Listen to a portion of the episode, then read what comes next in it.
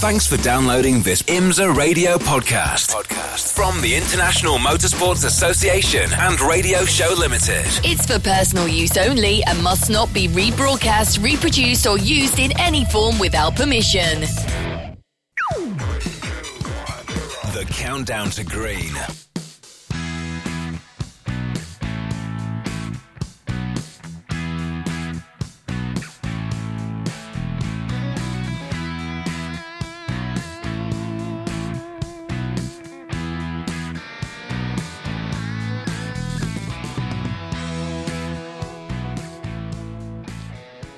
Hello, everybody, and welcome along to our Countdown to Green, the first of two Countdown to Greens this weekend. This first one is for our Michelin Pilot Challenge race. Two hours is the length of that challenge here at Road America. And we've got a few unknowns at the moment, which we'll get to uh, in a, a wee while. At IMSA Radio, if you'd like to get in touch with us. Coming up in our Countdown to Green.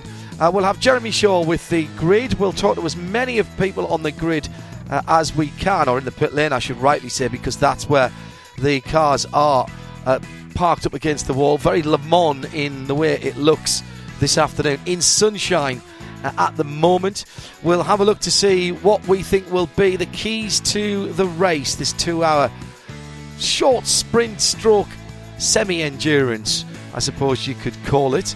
Uh, and for the first part of the programme, it'll be Shea Adam and myself who will take you through this. And then, of course, we'll join with IMSA TV about five minutes before green flag. So that's about half an hour from now. And we'll bring together the biggest community of endurance racing fans around the world as we go live in sound and vision. No blocks, no breaks, no interruptions, just the action with our uh, with our commentary and race call from trackside. Let's head down to the pit lane and to Shea Adam. Good afternoon, Shea. Now we've. I know this is a terribly British thing to do, possibly even a terribly English thing to do, talking about the weather. But we've had an we've had an extraordinary day today already. Came here in beautiful weather, slightly overcast.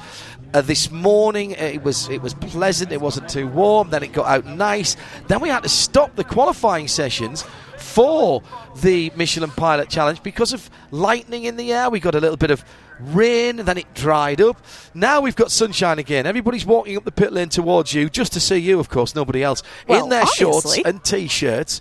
Um, but we're we're in a donut which is comprised of the blackest, scariest, darkest clouds I've ever seen. But there's blue sky above us. It's extraordinary. That's because I'm an optimist, and so there's always blue sky over top of me, John. Very, Uh, very good. Yeah, there's Very good. That's your positive energy going straight up into the atmosphere and clearing out all that all that nonsense that's around us. Exactly. I described uh, the clouds behind the booth as slightly apocalyptic, which you said you didn't know that there could be qualifier to apocalyptic before we came up on air. Apo- apocalyptic adjacent, is it? I think? Ish. Yes, Yeah. ish. yeah. Let's just go with ish.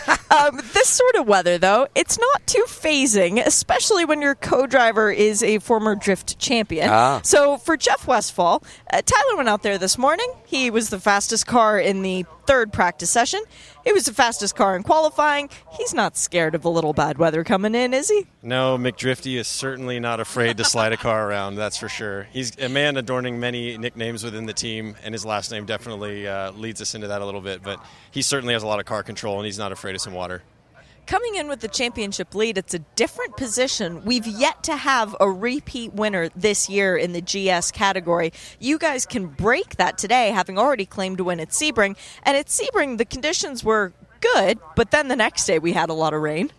Yeah, certainly. I mean, I think that the you know non-repeat winners is a testament to the ability and the talent up and down this paddock. I mean, there's so many manufacturers here that produce really, really competitive race cars. There's great drivers in almost all of them. I mean, we have a really big depth of field, and it makes it a blast to race here because you're you're trying as hard as you can, and you basically you know you may win, you may not. It depends on who's got the car and who's on their on their game.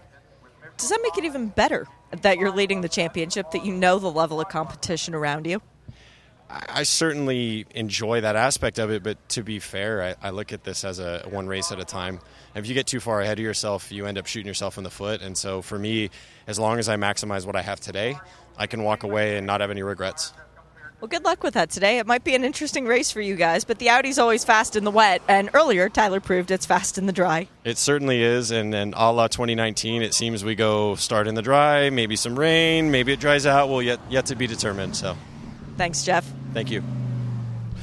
Thank you, Shea. Shea Adam down there on the uh, pit lane. A lot of people here this weekend, Shea, and uh, seems like most of them uh, who have come in today at least are taking the opportunity to be on the pit lane or in the paddock area to get close to the stars and cars of the Michelin Pilot Challenge. Well, why would you not want to be on the pit lane? I mean, right now the sun is shining on the pit lane. It might not be out around, well, Canada Corner, for example. You might be feeling a little bit of the storm cloud overhead, but for right now, at least, the sun is out, and uh, we'll have to wait and see if when Hugh Plumb gets in the last race winning car, the number 46 Team TGM Mercedes, do you think it's going to be dry? Do you think you're going to be doing a little bit of a rain dance uh, behind the wheel of the car?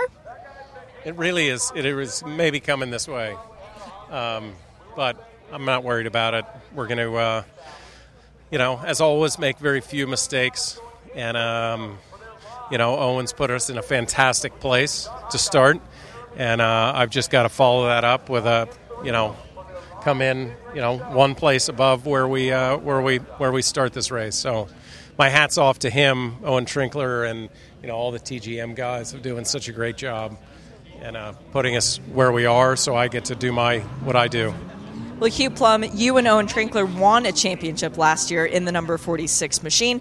It was really the second half that sort of came alive for you guys. You've replicated that with another win at Lime Rock Park. It was a podium finish at Road America last year. But in order to really have a shot at the championship this year, you guys need to string together a few more wins. Good thing we're going to VIR and WeatherTech Raceway Laguna Seca where you did last year. But do you think maybe you can get a leg up and get a win here this weekend first? I think so. You know, we continue to, to, to hopefully just not make mistakes and uh, capitalize on what we do well. And, um, you know, that's really all you can hope for. I mean, we didn't have a whole lot of good finishes and and to have that win and to know that we're we're you know still at the sharp end of the field and the um, we're doing all the right things. It's kind of a comforting feeling to all the, the crew guys and our team owner, and um, so getting that monkey off our back is, is a good thing. And hey, when you win here, you get to go to Siebkens to celebrate, so that's going to be a little extra incentive. We're going, you and I are going either way. it's on. Thanks, Hugh. Thanks very much. Uh, there was a very, very good uh, evening meal stroke party after Lime Rock Park. The whole team was there, uh, right the way from the drivers all the way up to the truck drivers uh, and everybody in between. And a good time was had by all. I'm not sure it was quite the Saturday night that some of the other diners were expecting, uh, to be honest, but it was uh, it was very good fun. And uh, Ted Giovanis, Hugh Plumb, Owen Trinkler know how to throw a party. We had a good time uh, down there. And thank you very much, gentlemen, for uh, letting us be a part for that. Uh, Shea, you're down on the grid at the moment. That yes. was that was Hugh Plumb. That was the car and team that were the most, the closest winner, uh, the, the most recent winner, uh, should I say. Where have you moved up to now? Uh, the bright pink Mustang, one of the fan favorites in the field because James Pesek standing beside the car. Now, you did not qualify the car during qualifying. Uh, that was Jade Buford. Fourth position to start this thing. He's going to hand it over to you in a really good position, and then you get to go from there. Mustang, looking for their first win of the series. You going to be able to get it at Road America? I would hope so. I mean, we have a strong car here, so I think we'll be good. What's it been like to run in this series this year? Because it's your first year in uh, Michelin Pilot Challenge. Uh, it's different doing the pit stops and driver changes from like a sprint format, but it's uh, more strategy and it's more interesting. You looking forward to actually watching the start of the race? That's a new experience. Yeah, it is. Uh, I look forward to it. So, good luck today. Thank you. Thanks, James. And the number 40 GT4 Mustang.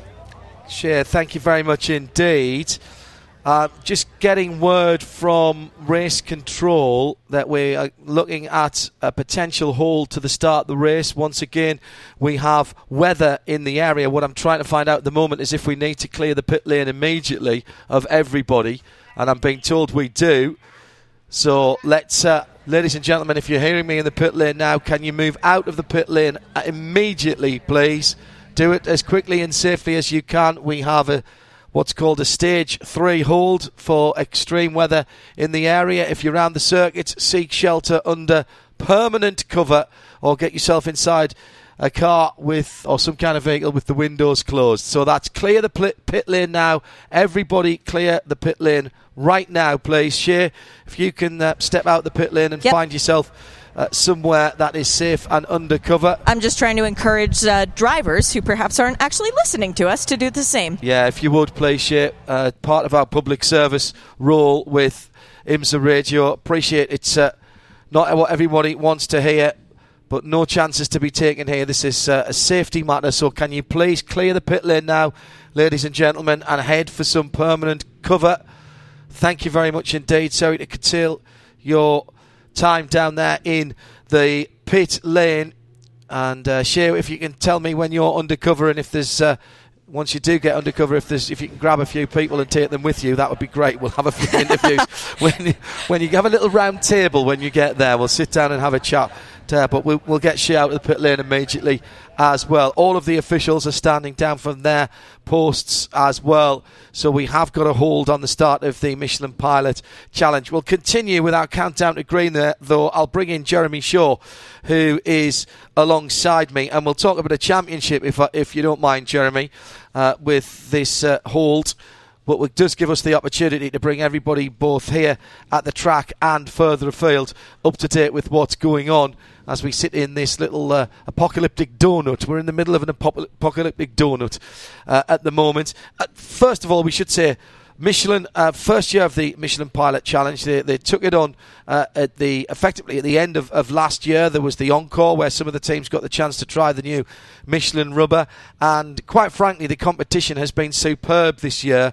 The lap records have tumbled, and the championship has been absolutely superb with the competitive nature of IMSA's technical department, making sure that the cars in GS are all uh, well balanced.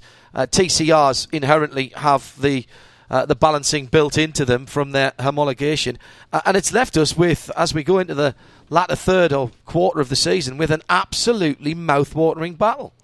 It, certainly has. Uh, in, in, in both of the classes, we have uh, we have uh, eight manufacturers in GS: Mercedes, Audi, BMW, McLaren, Ford, Porsche, Chevrolet, and Aston Martin.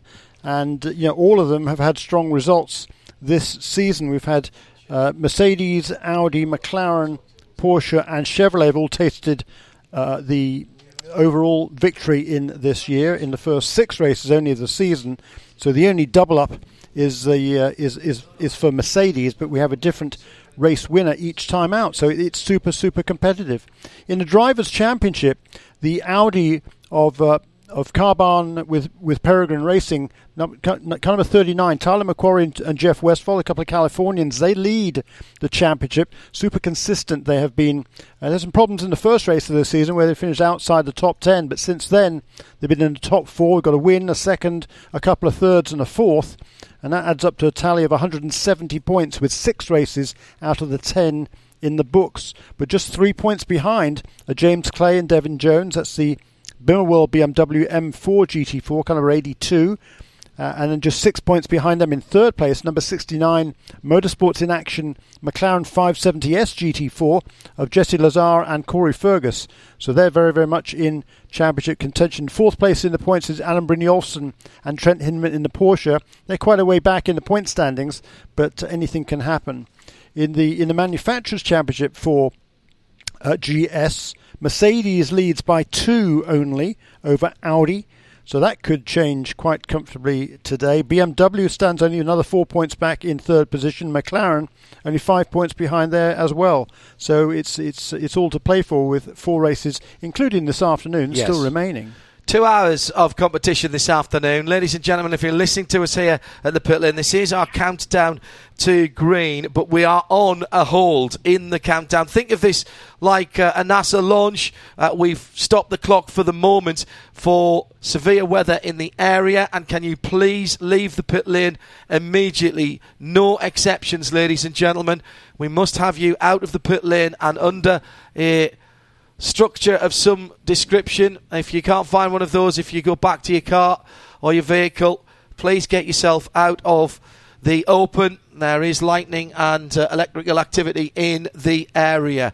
Countdown to green live from trackside. For those of you further afield, we'll stay on the air. We're in the uh, building on the far side of the track. Jeremy Shaw and me, John Hindhaugh, for our countdown to green. So we'll stay on the air, and as soon as we know what's happening uh, with our colleagues at TV and when they're likely to come live, once we get a start time, we'll let you know about that. So stay with us here on IMSA Radio, and we'll join uh, up in sound and vision once things are more clear on what time the race is likely to get underway. Right, Jeremy. Sorry to interrupt you. That did you do both of the championships? There? Yeah, no, just did uh, T, uh, T- GS. So in GS, TCR, uh, the uh, leaders since the first round of the championship were Shelby Blackstock and Tom O'Gorman. They drive the number 37 LA Honda World Honda Civic TCR. They they won both at Daytona and at Sebring, so they had a pretty commanding lead after that, which they were able to maintain through a couple of fifth place finishes in the next two races. But the last two races,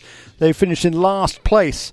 They did actually f- finish at least uh, the, the, most recent race at Lime Rock Park, but they had some problems, lost a lot of time, and finished way, way back in the pack. So, as a result of that, and two wins out of the last four races, Mark Wilkins and Michael Lewis in the number 98 Bryan Herta Autosport with Curb Agajanian, Hyundai Veloster NTCR. They now lead in the points with 168 to the 158 of Shelby Blackstock and Tom O'Gorman. But right behind uh, Blackstock and O'Gorman, it is super tight.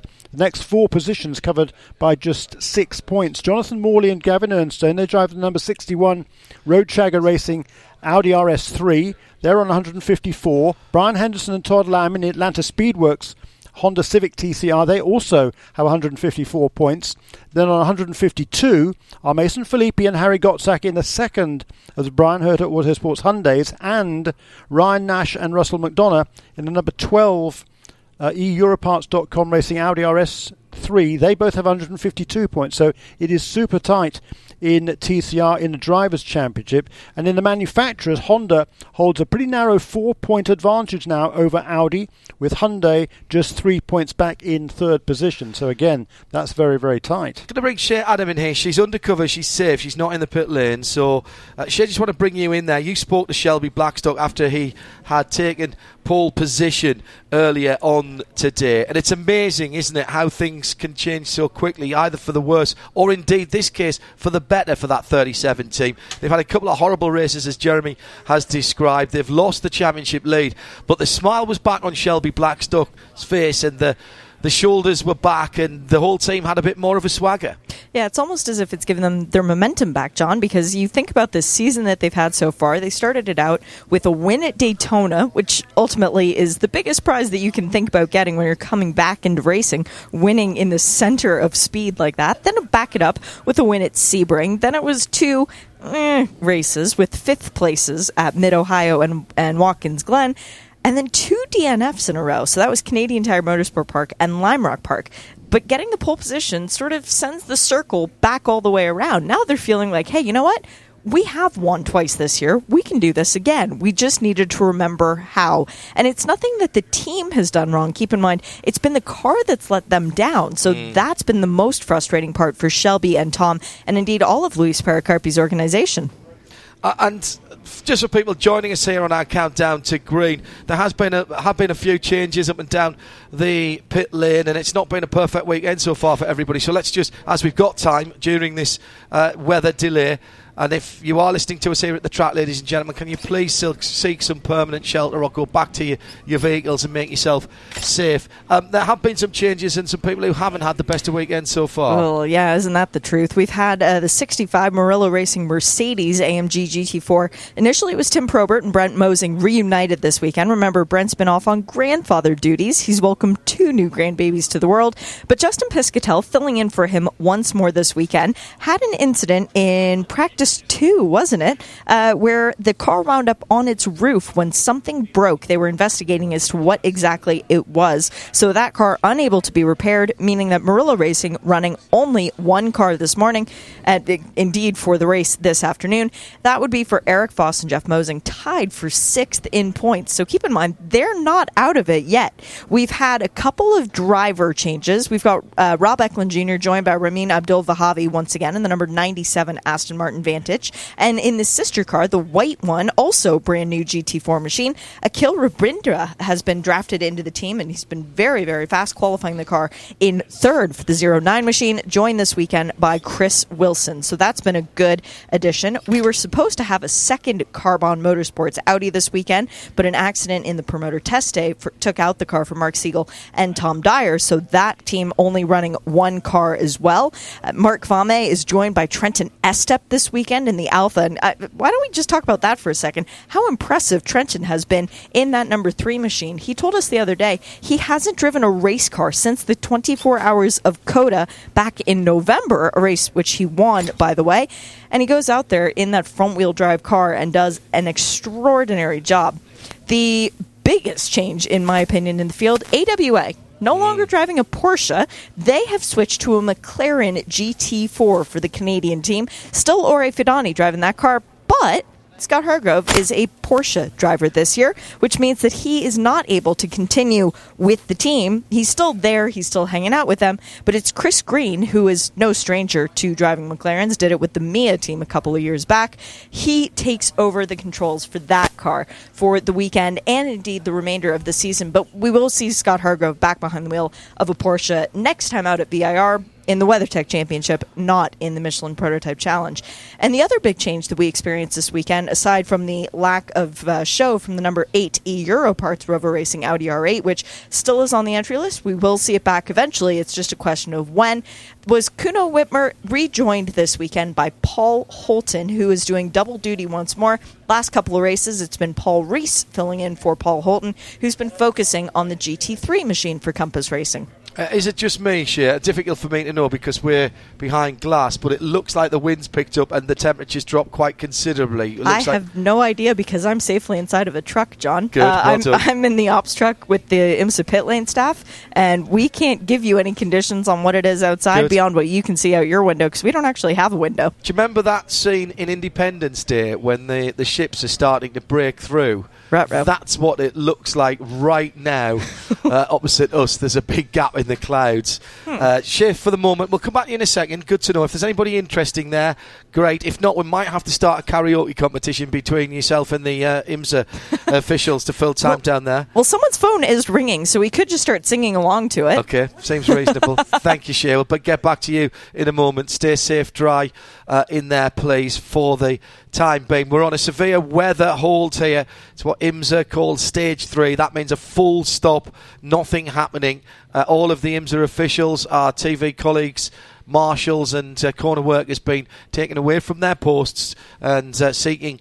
Uh, permanent shelter, which is what you should be doing, ladies and gentlemen, if you are here at the track. Jeremy Shaw and Shea Adam, along with me, John Hindhaugh. Uh, Jeremy, just following up on on that thought when things are so close in these championships how important is it to get that momentum to get that state of mind that winning feeling and in some ways um, that's uh, the ability to know that you can win, particularly if you've had a couple of bad races, and, and get that habit of winning back again. Look, the mental side of motor racing is, really important, and not, not, enough people really focus on that. But you know, if if you're confident, uh, if you know you can do it, in inverted commas, if you know the car can get the job done, then it's uh, it's so much easier. If there's any doubt in your mind, then uh, you're not going to be as effective. Uh, as as otherwise, so yeah, it is hugely important, and the, the drivers that do have momentum right now, and that would be uh, there's, there's several teams that can that can claim that momentum. Certainly, the championship leaders. I mean, you know, that string now of five top four finishes in a field as competitive as this. That's a really, really good effort. So, mm. you know, they know what, whatever you throw at them, they can be competitive. Uh, the uh, the BimmerWorld team, you know, they've had a couple of, for them, fairly disappointing races recently. Uh, but sixth and a fourth really isn't bad. They came along, came away with good, st- solid points from those last two races, so they are very much in contention. For for Team TGM, look, they, they've had three poles this season. Uh, the first five races, the best finish they had was a 12th place. But finally, they turned that around last weekend. Uh, and uh, again, today, Owen Trinkler, he will start on the front row of the grid. So they have momentum on their side as well. Um, while we've got time, Jeremy, and again we're on a race hold at the moment here on the countdown to green, IMSA Radio live from trackside. Just want to uh, touch on a couple of things and, and get involved with this, whether you're here at the track or further afield. At IMSA Radio, please, if you want to uh, tweet in. We had the state of the series announcement last night where Scott Atherton stands up, or in this case, he sat down next to me on the stage to review what we've seen already in 2019. Look forward to to 2020. I'll bring Shea back in in this as well because you were there too, Shea. Uh, first of all, Jeremy, the, the 50th anniversary of IMSA this year, the golden year, first uh, raced in 1969. Even I can do that kind of arithmetic. Uh, IMSA really made something of this this year. We were talking about it as early as this time last year with the new logo, etc. But it, it seems to have really caught the imagination, not just the events that IMSA put on themselves, but also the wider community of automotive and, and motorsport. It, it seems that IMSA as an organisation down through the years, in, in, whatever iteration it has, really, really does conjure something up in in, the sport. Yeah, it really does. It, it, has a lot of momentum on its side. I mean, the quality of the racing is absolutely sensational. Big crowds at every race, lots of enthusiasm about it. You look at uh, the the the, you know, the, uh, the WeatherTech Championship, the enthusiasm there is about DPI now. The announcements have been out the last few days about you're looking forward to this. Uh, there'll be a, a, hybrid element added to those cars in 2022. That's got the interest of a lot of manufacturers. There's, I think Scott said there's nine different manufacturers that are kind of looking at Yeah. maybe going to. Not, he didn't say they're definitely going to do it. Uh, and you know, pressing the button, the green, the green button, is a completely different story than just talking about it. But there's certainly a lot of momentum on IMSA's side. Uh, the other thing that was interesting to me uh, is the fact that there's there's no news in some respect about the uh, about the schedule and the calendar because the calendars for well first of all the calendars for all seven IMSA sanctioned championships were released at the same time last night which I think is the first time that's ever been done. No TBAs on it. That's an extraordinary feat in and of itself to be doing that in early August where most championships don't start well even the WeatherTech championship uh, doesn't start till January but you know most of them start after that. Um, but a, certain amount of, uh, I mean, a total amount of stability in there, and, and that's never a bad thing. Well, it's it's always what we talk about: date equity being the most important thing that you can sell to a fan. That when it comes to be the first week of August, if you live in the Midwest, you know you can drive to Road America and watch a weekend worth of great racing. You might not know what series are going to be there, but you know it's going to be WeatherTech. You know it's going to be Michelin Pilot Challenge, likely Lamborghini, likely the Porsches. All right, next year it's not going to be Canada as well because they get a different exciting schedule, which includes going to Calabogie, which man, I'm I'm really kind of wishing we got together too. And and Tremblant, you even said at the time, how do you get invited to go to Mont Tremblant? I mean, mm. really cool dates being announced for for the sub series. Really cool events that they get to be a part of. But for WeatherTech, I mean, you really can't ask for much more than a calendar that doesn't change. There. Correct. There are some people who wish that perhaps we would go to different series, uh, different uh, racetracks every year in the same series. That's not helpful for the teams, though, because then all the data that they've accrued over the race weekend and all the testing completely null and void. That's, that's a very good point. Um, we're going to have Scott Atherton on Midweek Motorsport over on RS1 on Wednesday. That's one of our sister channels to IMSA Radio, 8 o'clock UK time. So if you've got any points arising or direct questions you want to ask the man at the top of IMSA, the hashtag is Ask Atherton. Ask Atherton to at IMSA Radio. And uh, we will put those to Scott on Wednesday. Try and get them in by uh, the end of Monday evening. I know many of you have had the chance to watch and or listen to the state of the series now. That's hashtag Ask Atherton at IMSA Radio, and we'll uh, we'll compile those and put the points to Scott on Wednesday. We'll take as much time as we need on Midweek Motorsport on Wednesday night. A, a, a couple of little detailed changes in one or two of the championships, uh, Shea, uh, including the IMSA Prototype Challenge, the big V8s in those uh, LMP3s. It's been a big fan favourite. The racing's been great. Uh, little bit of a change to how things is happening in the pits, and this has been requested by the teams, uh, the entrants themselves. Importantly, uh, that's exactly what the teams were asking for, those detail changes. And as Scott Atherton said, it brings into alignment our series with the global series. For example, uh, they don't want any platinum drivers in the series. That's nothing new. You must, however, now have a bronze rated driver in your car. And even if it's one of the shorter races, you have to have two drivers. We've seen this year Stephen McAleer, for example, taking a win in a solo race, an hour and 45 minutes we've got drivers who can drive a car for an hour and 45 minutes by themselves but that doesn't necessarily make it fair to the ones who can't or perhaps don't want to. So having it be a two driver championship, I, am I'm, I'm liking that. Um, the one thing that does make me a little bit nervous, though, John, the minimum pit stop time being completely removed because that's going to add a certain element to the races. It's going to make it more quote unquote realistic for when you get to the big leagues, but it does add an extra element of rush to everything that we currently don't experience. And I kind of like the fact that everybody I has to agree. Do their time. You've got the opportunity to make sure that your shoulder belts are over your Hans device in the proper way, that you don't get anything twisted up. You, you know what I mean? Yeah, again, that's been asked for by the teams. Yeah, but I, I, I don't disagree uh, with that, and I, I wonder if that'll be one of the questions that comes up for for Scott uh, in uh, on uh, Wednesday when we have him on on midweek motorsport. Uh, just going through one or two of the the other bits and pieces, we're going to have the. Uh, we're going to have the combined races for Porsches again, like we have this weekend. There'll be one at uh, Watkins Glen again uh, next season. Ferraris are back at Daytona, of course. It's their on year uh, for that. Just going through the rest of it in my mind as I'm going through here. Uh, yeah, LMP2. Now that's an interesting one in the WeatherTech Championship. LMP2, and this I know absolutely came from the paddock because I've talked to a couple of uh, people involved in LMP2 or who want to be involved in LMP2. Daytona, the Rolex 24 Daytona, has been taken out of the LMP2 WeatherTech Championship calendar. It's still in the Endurance Cup, but it effectively becomes a stand-alone race, and that's apparently down to cost share. Oh, and we've just lost you. Uh, just uh, see if we can get Shea back. Are you back with us, Shea?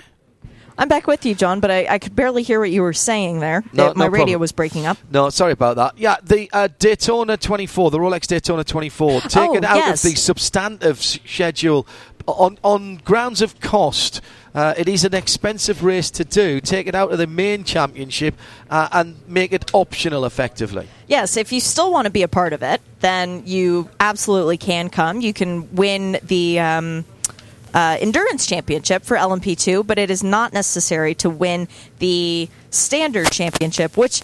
Looking at it this year, it's not making any sort of a difference in the points because PR1 Mathiasen's still leading the championship and they were the worst finishing LMP2 car. So they would have a little bit more of a buffer over uh, Performance Tech and Cameron Cassels as it is but it doesn't ultimately make that much of a difference. Now, the same can't be said for next year because we don't know what the situation's going to be like next year. Yeah, indeed. Uh, and uh, as I said, Jeremy, the, the, the we know how expensive it is to go motor racing, and adding a 24-hour race uh, for LMP2 teams, and you know because you've done the same. You've talked to people. That definitely came from the paddock. There was no doubt that that was a, a suggestion from the paddock that you and I talked about some time ago, and, and said, "Mm, really, I'm not sure anybody would do that. But effectively, that's exactly what's happened. Another great example of IMSA listening to their stakeholders and the people who make the show. Yeah, there, were a couple of team owners uh, that, that that mentioned that to me as a, as a good idea. They weren't sure whether IMSA was going to go for it,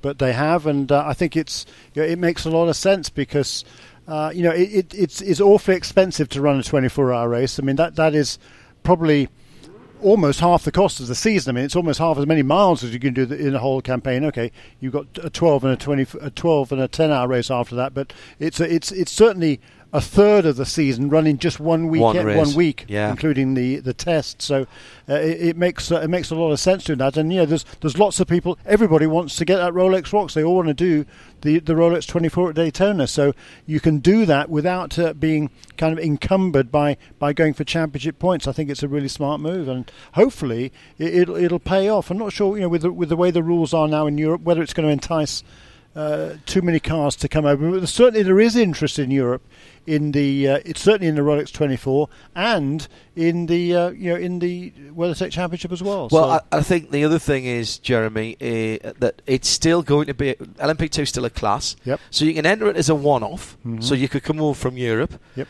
and enter it as a one-off, running the, to the same European regulations. Uh, you could enter it as part of the four-race endurance cup for LMP if you want, or you can leave it out completely and just do the WeatherTech Championship. I think one slight fly in the ointment there is the week after uh, the uh, Rolex 24, the WEC have got a race in Sao Paulo, uh, and that might make things difficult for any of the WEC teams to want to come down. But it wouldn't stop an ELMS Yeah. team, say somebody like that, coming over. And I, and I just wonder if that might entice one or two people because there's still a watch up for grabs. There and is. everybody loves the watches. There is, and, and there's a lot of drivers from North America as well who, who, who want to race in the ELMS and or Daytona, and you know this this might um, you know make their decisions a little bit easier to make. So yes, absolutely, I think you're right. And It- it- you know, there's lots of LMP2 cars around these days. Certainly is, and, and Daytona. If you, you mean, you don't have to go back at all far, but if you go back way back, it always used to be Hmm. the opening race of the international endurance Yes. calendar. Whether you raced here in the states or whether you raced back in Europe, and it'd be nice to get that feel back again and get a few more wild card entries. Yeah, it would. I mean, uh, you know, the the uh, last this this year, Dragon Speed came in there with, with a couple of cars, and they were Yeah, super no. disappointed that there were so few cars in the Mm. class. But I think now we know with with with everything being spelled out well in advance, maybe we can get some teams back again and have a stronger LMP2 field. The flip side of that, though, guys, is that if we have a full season championship entrant who gets intimidated by the fact that, say, we have 10 LMP2 cars, because they then feel that, well, if we have a bad Daytona, our season's done because somebody else could have a less bad Daytona, that now goes out the window completely. Yeah, yeah. Now that that's very good. That is a very good point. That is a very good point. Uh, you so you might say that we don't have to do it. We'll just do the rest of the season. And having a bad Daytona, uh, going out early on and not scoring, it doesn't affect the rest of my season. You're right because Oh yeah, but that's good. That's that's No, no, why that's they good. that's why they want to Correct, do it. Correct, exactly because, right. Yeah, there's lots of drivers who just want to do Daytona, and that you know that takes that whole, that problem out of the equation. So it, it's good, Uh, I think. I want to. Uh, I, I was going to say a little while ago. Yes, I was about to say there's no rain on the start finish line, but down at turn 12, it's biblical. Uh, however, it has already spread up to us from uh, Canada corner. Uh, we're on a rain, we're on a, a weather delay, although it wasn't for the weather that we have now. It was for lightning in the air, but now it is very, very wet indeed. We'll keep you updated here on IMSA Radio. What's going on? We're live from trackside. Shea Adam uh, out of the weather, as should you all be if you are here at Road America. Please find some proper, uh, some proper shelter, some permanent shelter, or get back to your vehicles, please. Uh, Shea's in the ops truck at the moment in the paddock. Thanks to IMSA for letting Quite- her in. Quite not useful. Uh, my rain gear is on the pit lane. Ah, that As may is have my been phone. that that may have been a tactical error, Shea. Yeah, well, I left it where I thought it would be easier to get to if rain was to come down and I was out there.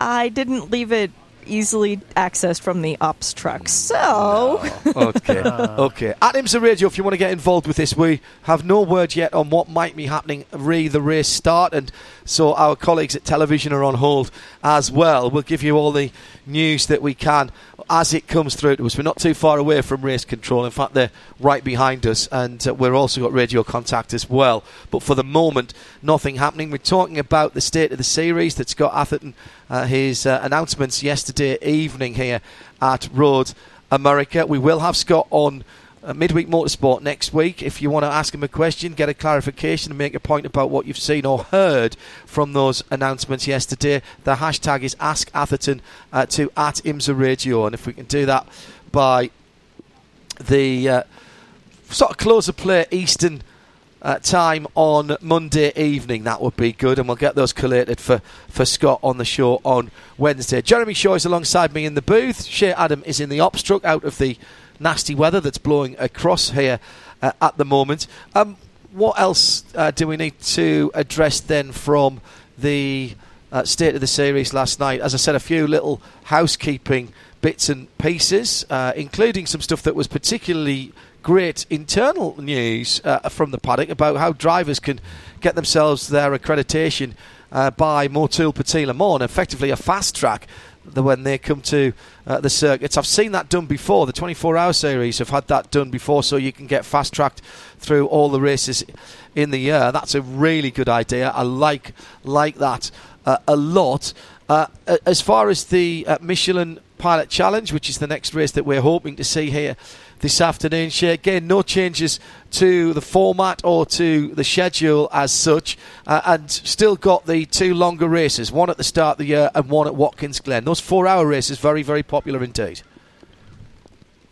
Well, I think we've lost Shea in the. Tr- no, that was just uh, Rob being bold and opening the door to see just how much it was raining, no, and then all of us going, "No, no, Close don't do that." yes. Rob, Rob has just said 100% chance of rain. Yeah, there we go. yeah, 120% humidity at the moment. Yeah, I think it is. It's pretty warm out there right now too. Uh, although it should be cooling off relatively soon, just with the amount of rain in the area, and we're actually hearing it in there. That uh, that weather map that you see with the the concentric circles, John, with the mm. lightning around, there seems to be this little blob that just keeps auto populating uh, in our circle. So that's yeah. not boding well for this weather delay yeah, just going back to the Michelin Pilot Challenge, which is the race we're waiting to hear about at the moment. The two four-hour races here always popular, and they haven't moved. And again, that's that date equity you were talking about earlier on. Yeah, and and for the sub series too. I mean, we've got some new venues, which is really. Uh, did I see um, a street race in Florida on the calendar for the GT3 Cup US? Uh, St. Pete, yeah. Yeah, that'll be a lot of fun.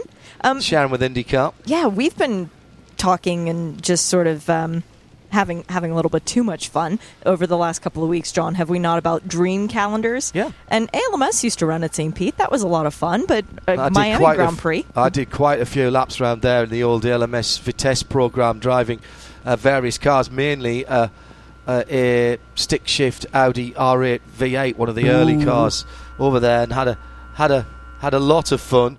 Uh, it's getting very bad outside as far as the weather's concerned. Uh, we'll we'll give you an update as soon as we get it. Jeremy Shaw Shea Adam with us. Jeremy, um, we we mentioned the date equity before.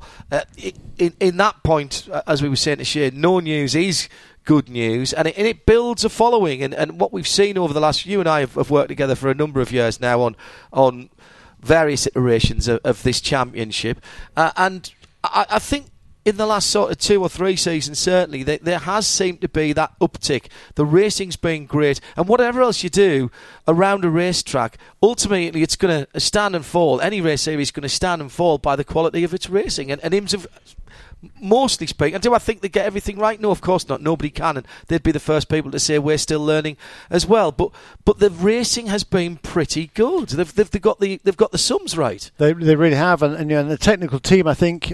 Most importantly, perhaps, has a respect to the auto racing community. I mean, all the manufacturers, you know, there's some grumbling about BOP. You know, my car's not competitive, but it's not. It's not it's not kind of a negative grumbling like it has been in the past. Mm. Um, you know, there's there's certainly there's a I think I say it's a newfound respect or added respect for for the way they're going about managing the, the process of, of trying to keep the cars that are so different as as equally matched as possible without you know, without being false about it. Yeah, and I think that they're very transparent. That's the point I'm looking for with the manufacturers. And the manufacturers certainly respect that, and they're very much part of the decision-making process. Before before any changes are made, everybody knows what is going to be done and why it's going to be done. Yeah, I, I agree with that, and that goes for the future mm. and the direction of the championship as well. So not just here and now and, and, and day-to-day things like schedules and uh, BOP and, and, all that sort of stuff, but looking forward. And the timeline that Scott Atherton uh, announced for the first time for the new 2022 DPI regulations, first time that had been seen in public. I mean, you're talking about finalising the regulations quarter one next year. That's two years before we're expecting to see the cars on track. Now, now that first of all, that's a big undertaking because there's a lot to get tied down by then. But my goodness me, that is surely a, a, gold standard for, for other series and sanctioning bodies to, to have the, the regs two years before your car's got a race. Yeah, I mean that, that's always the goal uh, of, of every sanctioning body is to, to do something like that. Uh, but uh, you know, Scott seemed to be pretty uh, pr- pretty confident that they can that can be achieved. It's, it's a lot easier said than done. I mean, Formula One's been saying that now for, for how long? They're going to have their regulations out you know, by by I think it was last December, then it was March, then it was February, then it was you know, whatever it was, all the way down the line, and they still haven't made a decision, and, and they don't seem to be able to, to know what they're going to do yet for for for I think it's 21, isn't it? They're looking at. Mm. So, you know, that's a moving target. But uh, but IMSA seems they, they seem to think they can come out with these regulations at the latest. He said by first quarter next year, potentially even b- b- before that. But you know, that's certainly what they're looking at. They're looking long term, and they're looking to to to, to uh, embrace the stability they have right now. They've had with the regulations the last few years, mm. and you know, stability is you know that's kind of the holy grail for the manufacturers to be involved in. I mean, they, you know, they're never going to make uh, commitments more than three or four or five years. And look at the Ford GT program, for example. That's yes. uh, you know been, been, sort of sort of called to a halt, at least in, in the World Championship after three years. Yes. We still don't know yet. They haven't yet, they haven't yet said no. We won't have Ford GTs here next year. So um, what, know, what they have said, and uh, credit to Sportscar 365 and John Dagys for this, picked up the, the interview earlier this weekend that uh, there'll be no DPI for Ford in the current regulations. Now, what they haven't said is is whether 2022 mm. is on the cards or not. But that it, you know, there was uh, has been almost a constant rumor that Ford were ready to wrap up the GT program and replace it with DPI, but with DPI 2022 so close, I, I do, th- do think it, it makes uh, quite a lot of sense to say, well, we're not going to build a car in this car, this regs and then have to build another one. We might only get one year out of it. So we're looking further down the line and having him uh, be able to turn around them and go, thud, there's your regulations, crack on, uh, is, is not necessarily the worst thing. And, no. I mean, open secret, um, hybrid was, was mentioned very early on in what we were calling DPI 2.0, DPI 2022. Um, hybrid is going to be a part of it. Uh, it seems that there's a tender document going to go out for a, uh, a spec a single supply hybrid unit, which I think is a great idea to potentially to keep the costs down and to stop the arms race that that type of technology could bring up. That's that's going out right now, uh, and that's I mean, that's a that's a, an approach that's been um, echoed by IndyCar. They just announced that again recently. And in, in some ways, you have to do that, don't you, Jeremy? Whether or not you think that it's it's right for the racing, but if you're going to attract manufacturers, it's got to be keeping the technology relevant. It's always hard to read the minds of the uh, of the people in charge at the manufacturers mm. what they're going to do. But if you look at let's let's look at the World Endurance Championship. I mean, for for a few years there, everything was looking fantastic. You know, they had uh, Toyota, Peugeot, Audi, Porsche in there. Mm. Uh, you're all building these super high tech cars that were just incredibly sophisticated. Everybody goes, "Wow, you know how fantastic is that?" Well, two years later, it's all f- fallen by the wayside. You've got one manufacturer in there, mm. and it's, it's. I'm not going to say it's a.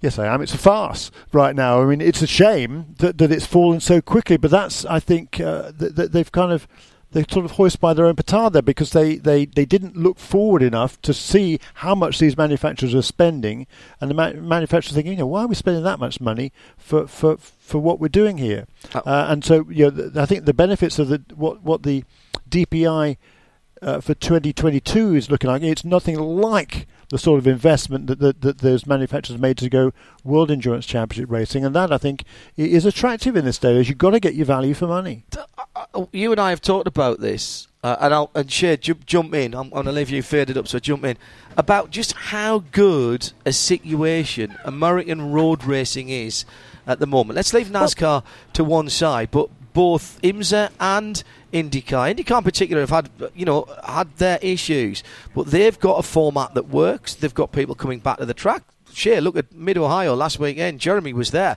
That was an awesome crowd on the Sunday. Uh, at the moment, American North American road racing at its highest levels, those two uh, those two particular championships, it's in a very good position, and, and that's because they've stabilised their regulations, and, and the racing's been very good indeed. Yeah, when when you're trying to sell a uh, series, a group of tracks.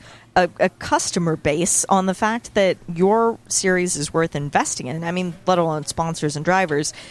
Being able to show the amount of participation from the fans that come mm-hmm. out who are we've always been for the fans that's been American Le Mans slogan before the merger even happens. That's what Don Panoz always used to preach, rest his soul. Uh, that's what you get to sell. And when you put out a calendar for this year, and, and the other thing that I want to throw out too is the encore.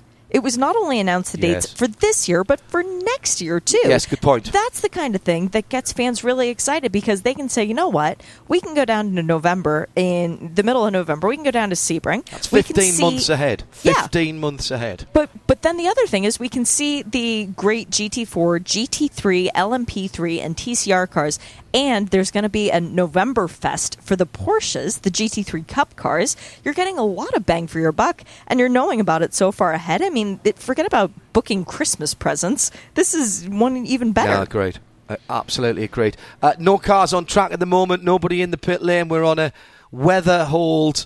Uh, not for the rain that is falling now. It was for uh, lightning in the air with uh, nothing moving on the infield at the moment. And we've now been hit by torrential rain as well. I think there was a bit of hail uh, earlier on. The uh, the uh, weather is not being very kind to us, but it is moving relatively quickly. So as long as it doesn't park itself over the top of us, it may well blow through as quickly as it came in. For the moment, we're staying on the air. Uh, we're waiting to hear from race control uh, if there's any updates. I suspect not at the moment. The weather and the track, looking around the track, we've got access to the locked off cameras, and thanks to our TV colleagues for leaving them up for us. But the uh, clearly they've had to take their camera operators down with uh, lightning in the air. The track looks marginal to possibly raceable. I've seen it much worse here. Uh, and getting a few cars on it might make a difference, but that is some way off at the moment. I, I don't think the, the rainfall is still the issue; it's the lightning. Well, and uh, even in beyond uh, that, um, when we do go to get racing, the cars are all on the slick tires on Correct. which they qualified. They can't do a lap No. of this track on slick tires, so then they're all going to need to be pushed back into their pit boxes to change onto the wet tires. So that adds another level of logistics that the crew that I'm with are currently trying to figure out how to deal with. Uh, we are on scanner frequency 454 here at the circuit and on the PA system. Please keep yourself under cover at the moment, not just to keep yourselves dry, but to keep yourself safe from any electrical activity uh, in the area as well. We'll continue with a bit of chat. We're going to try and drag a few people down from the press room. Uh, Jeremy Shaw, Shea Adam, me, John Hindhaugh here in the booth. Shea's actually in the ops trailer, uh, sheltering under permanent uh, shelter with uh, some of the IMSA staff at the moment. You want to get involved? It's at IMSA Radio. We'll keep you going. We've got no intention of uh, disappearing and leaving you with uh, nothing until we get something concrete about what's going on here. State of the series announcement last night, and we'll continue to uh, have a wee chat about that as we go through, plus some potential developments for the series. We'll get a few comments if we can, as I say, from uh, people down in the press room. Ah, and I, I fear I'll feel a saviour coming on as John DeGeese of Sportscar 365 pops into the booth. Now, this is your home race, John. First of all, thank you for coming down and, and joining us. Yeah, glad to be here. Good, good to have you. This is your home race. You could have organised the, the weather for us a little bit better. Yeah, better. well, we had better weather. We had better better weather the last few days until uh, today. It was it was nigh on perfect to be honest when we drove up from uh, Chicago on uh, on on Tuesday. We've just been discussing, as I'm sure you, you've uh, been hearing about the the state of the series. I saw you having a chat with Scott straight after uh, the announcements. Um, th- there's not there's not many headlines there except stability and growth, really, and that is is, is that that surely is a good thing. Absolutely. When you look at what the calendar has produced over the last few few years, I think we haven't had a venue change since 2017, and only slight changes in the calendar in in terms of the dates. So it's been extremely good to uh, to see that stability in, in the WeatherTech Championship and Michelin Pilot Challenge as well. You know, I I don't really can't think of another championship that has had that kind of stability in recent years. You look at you know a lot of uncertainty in some other sports car championships. Um, Yep.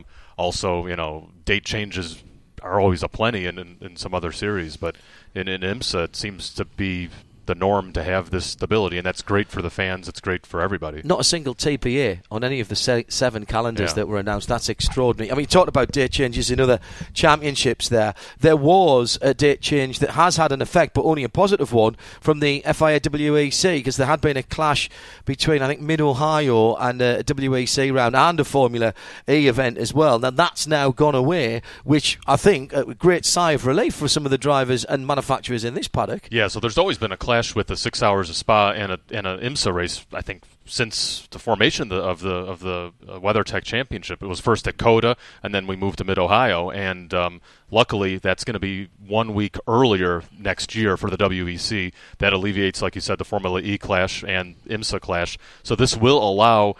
As far as we know, uh, teams drivers to compete both in the WEC and IMSA WeatherTech Championship full time Ah. next year because um, other than the Le Mans test day and Detroit clash, which is usually pretty well, you know, easily avoided with a, a quick plane ride over uh, on, on Saturday evening. Um, And of course, if you're already qualified, you don't have to do Exactly, yeah. the the test day on the Sunday at, at Le Mans. And we were discussing early on, and and I'd like to hear your thoughts on this. The uh, the LMP2 field uh, uh, has been small this year, just mainly just two cars since they were taken out of the running for the for, the overall honours. The decision made by IMSA we hear under lobbying from LMP2 teams in the paddock and, and others who might want to come back. Um, Daytona taken out of, of the championship. Positive move in your thought? I think so because it does allow a different driver lineup to be a part of that race. So a team can sell a lineup for a four driver lineup, maybe paired up with some pro and ams for Daytona only, and then shift to a different lineup for the six other races in the championship. Mm. And while Daytona remains a points paying round for the Michelin Endurance Cup, they can a team can still win the teams championship with different drivers in those four races. Yeah. So I think it's a really smart move. It was something sort of proposed by Bobby Oergel from PR1 Mathiasen. Um, he's the one I think that came up with the idea. Um, speaking to performance, Quite radical. Yeah, I mean, a quite a radical idea, and, and fair play to to IMSA for a listening to it and then b actioning it as well. It would have been easy to go, yes, yes, yes, we'll listen, almost sort of pat him on the head and push him away. Yeah. I'm not so sure how Brent O'Neill feels about it, though. He's sort of 50 50 on the idea, but uh, at the same time, you can still run your full season drivers in that race if you'd like. You know, Yeah. you just don't get points. Yeah. So it's a smart idea. I think it'll work, you know, to get some more teams over for sure. I, I don't see any negatives in it at all, quite frankly. Yeah. I, I, I can't envisage any. I think, uh, like- like you say, I mean, yeah, if you want to run your, your regular drivers in that race, go for it. Do it. Great. And- 88 And, and they will have a better chance, probably, of winning the uh, Michelin Endurance Cup at the end of the season as Yeah, well. Think So- that's a good point because those Yeah. four races remain point scoring. Um, here at the track, we're on 88.3 FM and scanner frequency 454. If you're listening to us on the P at the moment and you want to get back uh, into a vehicle or something, 88.3 or scanner frequency 454 here at the track. John, we were talking about Ford and the uncertainty uh, uh, around Ford and the GT. We know that the, the GTs have gone from the WEC now. Um, we don't know what's happening for next year here with Chip Ganassi Ford GT USA team. But what we do now know, thanks to you asking the direct question, is no DPI in this iteration of DPI for Ford, at least. Correct. Um, there was some discussion. There was a, a car in some early stages of, devel- of, development. from Really? What, what we understood. Yeah. Right. I'm not sure if it made it actually past the the the, the, the, the three, Concept. you know concept phase, but um, definitely there was some work at Multimatic to build a Gen One, the current generation DPI for Ford. Um, ultimately, it looks like they just ran out of time. The timing wasn't to their liking. They were waiting on the, the specifics for DPI 2.0 before being able to commit to the this current generation. And Ford's been a big champion of a high voltage hybrid system. And from what we understand, that agreement came a little too late um, internally between the manufacturers. So, sorry, remind me who you were talking to when Mark you did this. Rushbrook. Thank you, Yeah. Mark Rushbrook. Yeah, the director of For, uh, Ford Motorsports For performance. for performance. yeah. What did what sense did you get speaking to Mark about whether 2022 would be on their radar and something that they'd be interested in, in for the Blue Oval? he seems extremely interested still, and that's interesting to me because if you're not going to have a factory presence in the next two years, where is that team going to come from? Right. If you're able to keep a team like Ganassi afloat, even with somewhat of a semi-works GT program next year or a DPI, it would make it a lot easier mm. for that to transition into 2022. Uh, personally, I'm a little less optimistic whether this could happen, you know, in, in 2022. Although he seems interested, I know Ford is really seriously looking at some kind of an electric hybrid race program. They've been evaluating Formula E. They've been evaluating the the rallycross situation over there. That's now in a bit in flux in terms of what their package is going to be in terms of an electric series. So I think, you know, IMSA has a compelling story to tell with what they're planning with hybrid. It hasn't been officially announced what form of hybrid system it'll be, but we got some details last night about you know the the tender that'll be open for between manufacturers. And I think it's been interesting, hasn't it, to to to see all the, the positivity about the IndyCar announcement just mm. one week ago. They they're going to have a again a relatively low headline there is 900 horsepower, baby. Exactly right. that, and all the drivers are saying, yes, please. Well, they're tricky cars to drive now. Yeah. Uh, imagine, uh, what, is that another couple of hundred horsepower that they had yeah, that, Jeremy? yeah, basically, yeah. Yeah, that that's, I mean, uh, getting a couple of hundred horsepower out of a hybrid system, you've, there's street level uh, hybrid systems that aren't too big and too unwieldy, mm. uh, to be honest. That the uh, Panamera Turbo SE uh, hybrid, the Sport Turismo that was leading around the uh, the Porsche GT3 Cup cars rather too often.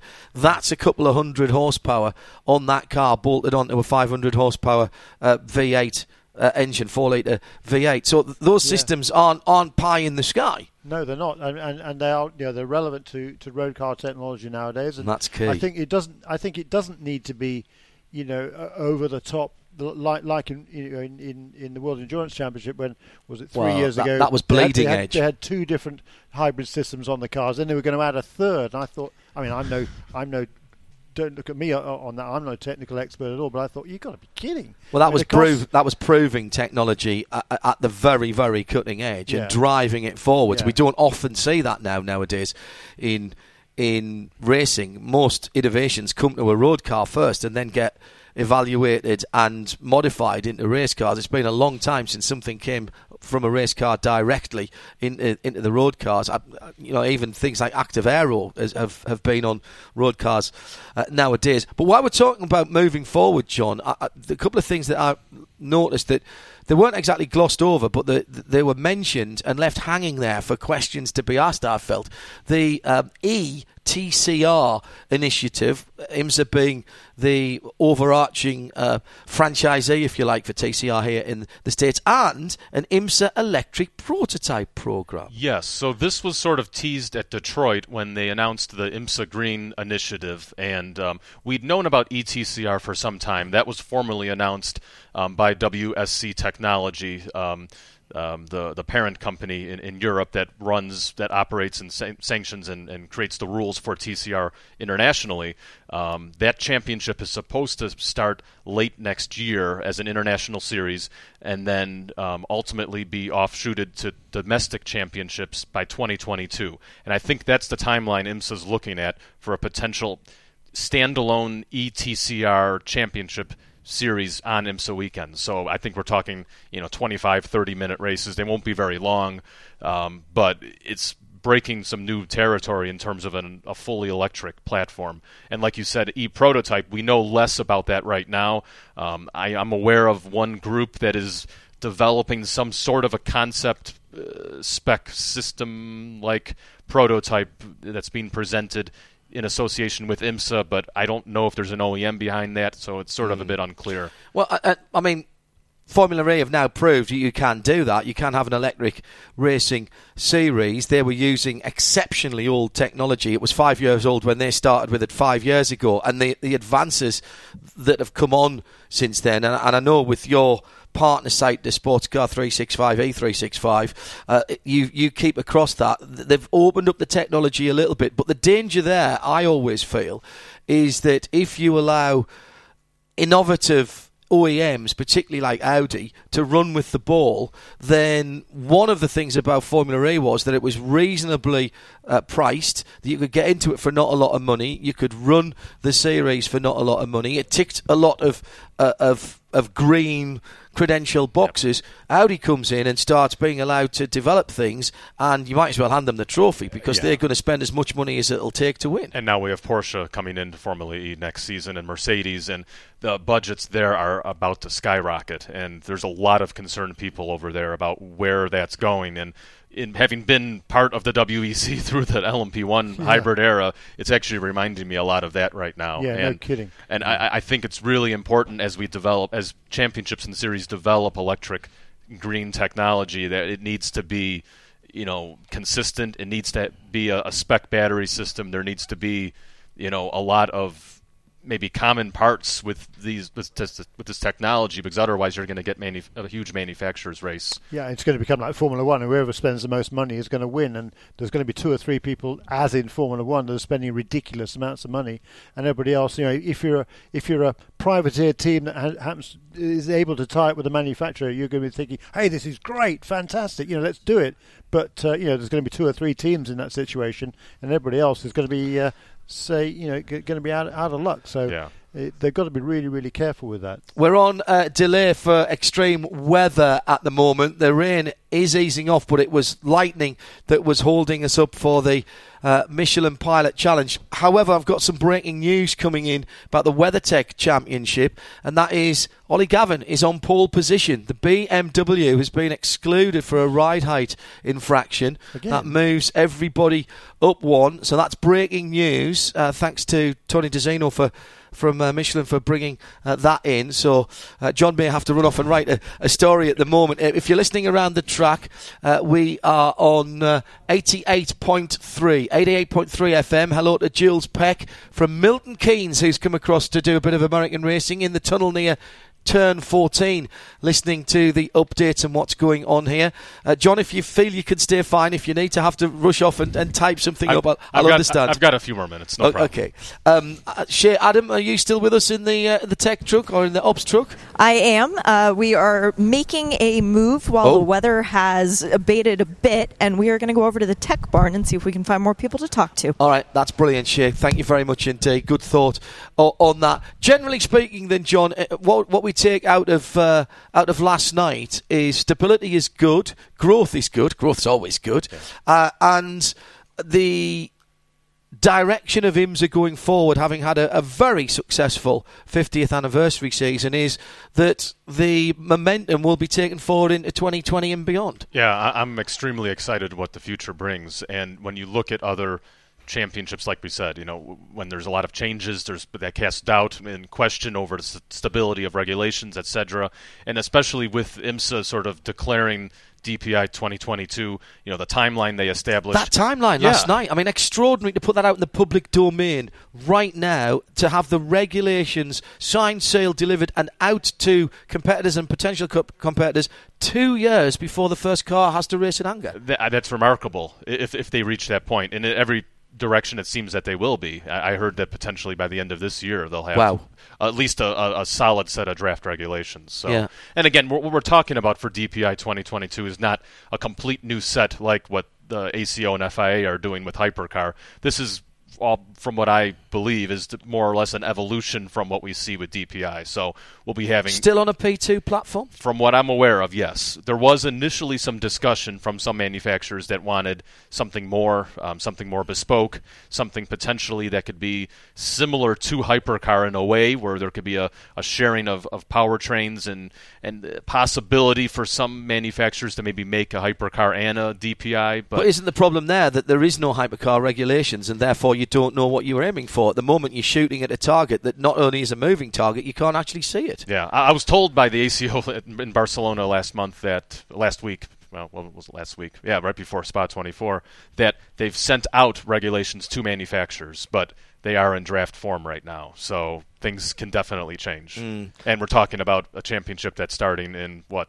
uh, A year's time. Yeah.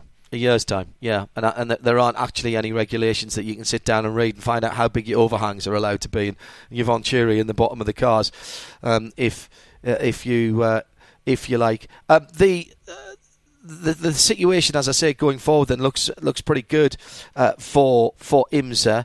Um, what are you hearing about um, where we might be in terms of grids next year? Um, obviously, there's a big question mark over the Ford GT in, in GT Le Mans. Uh, DPI, room for a couple of new entrants there. Are there going to be customer cars from, say, uh, Acura or a Mazda? I'm not sure about Mazda, but it appears unlikely for Acura. Um, there was talk of a customer Acura for this year that was ultimately shot down. Um, from what I understand, there was a team that was inquiring about it for next year, and um, Team Penske still holds the exclusivity contract for the ARX 05, and it looks like they're going to keep holding that for next year. For, th- for, for, for, next for, season. For next season. So yeah. I think that'll be the third season one, which is what was signed up for in the first correct. place. The Penske contract, I believe, is for three years, and so um, it will probably be seen more of the same from the Acura side of things. So the only possibility for additional customer cars could come from Mazda should they make their car available. Mm. Um, I think Cadillac's pretty much stretched a bit thin as there is um, with with their five the chassis that yeah, are out there. Yeah, and and the core the core cars are technically available if somebody wanted to go buy one, mm-hmm. but they'd need support from Nissan in terms of the engine. Because that's just an engine rental deal, yeah, isn't exactly. it, effectively? Yeah. yeah. Just going back to the, the, the, 2022 regulations, the other thing that I meant to mention is the uh, slightly more freedom over the aero and the styling package. And, and, apparently that's come from the OEMs as well. We're, we're talking about um, these DPIs, and the concept to me of, of hypercar is, is not that dissimilar from what IMSA put in place in the first place, and is even closer to 2022's regulations, where manufacturers want to actually. They, they want the aero package to look even more like their street cars. Yeah, all of this is sort of starting to blend in together more and more. I keep forgetting which ones come from which side at times. The only outlier are these production-based hypercars that the ACO is encouraging, like the mm. Aston Martin Valkyrie, because that literally comes from a GT, a production car chassis. So I don't know how those are going to mix in with a prototype based formula like we see, you know. Well, I've spoken to several manufacturers who've said for the for the ACO, if we jump back across to the other form of, of sports car racing, but it's all you know, we're all in the same piece of pie, I suppose, is that if you have the opportunity to design a prototype or to convert a, any even a very exotic street car, you'd build the bespoke prototype every time because yeah. there's fewer um, fewer compromises that you have to make. Exactly, yeah. And it's actually probably no more expensive and could be actually less expensive to do something bespoke than to try and adapt. You know, I, I was involved in the Saleen project, and I, I remember having to. Uh, all the work we had to do on the on the street car to make it a, a road car, which most of which was detuning it and, and, and taking stuff off the car rather than putting stuff yeah. on it, which yeah. is extraordinarily difficult to do. Exactly. And, and costly.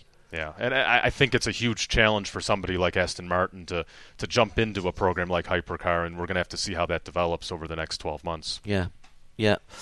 Uh, what? Uh, so, just a, a, final thought on uh, what you heard last night, the rest of the season, uh, and uh, and then going into 2022. IMSA looks to be in a good place. Are we going to have bigger grids next year? Do you feel? Uh, personally, I don't think so. I think we're going to have very similar grids to what we have In now. some respects, that's not bad because exactly. some of the places we couldn't squeeze another car on the pit lane unless we had some liquid soap and a shoe hole. Yeah, yeah.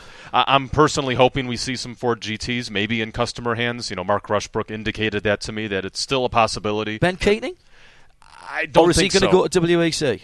I, I, think that's more likely right now. Yeah. Right. Um, yeah, I, I, think there's a possibility for him maybe to race an ELMS with, with the with the Ford. Ooh. Um, that's one option, but I don't think we'll see the Ford over here um, for from for Ben. But maybe it's best to ask him about his plans. Well, he, sa- he said to shit today would definitely the, the thing that he said was absolutely definite that that, that we'd see him race at Daytona. What he didn't say was in what and whether that would be a one-off or a or a full. Well, season. he could race in multiple cars. He's done that before in Daytona. so who knows with Ben?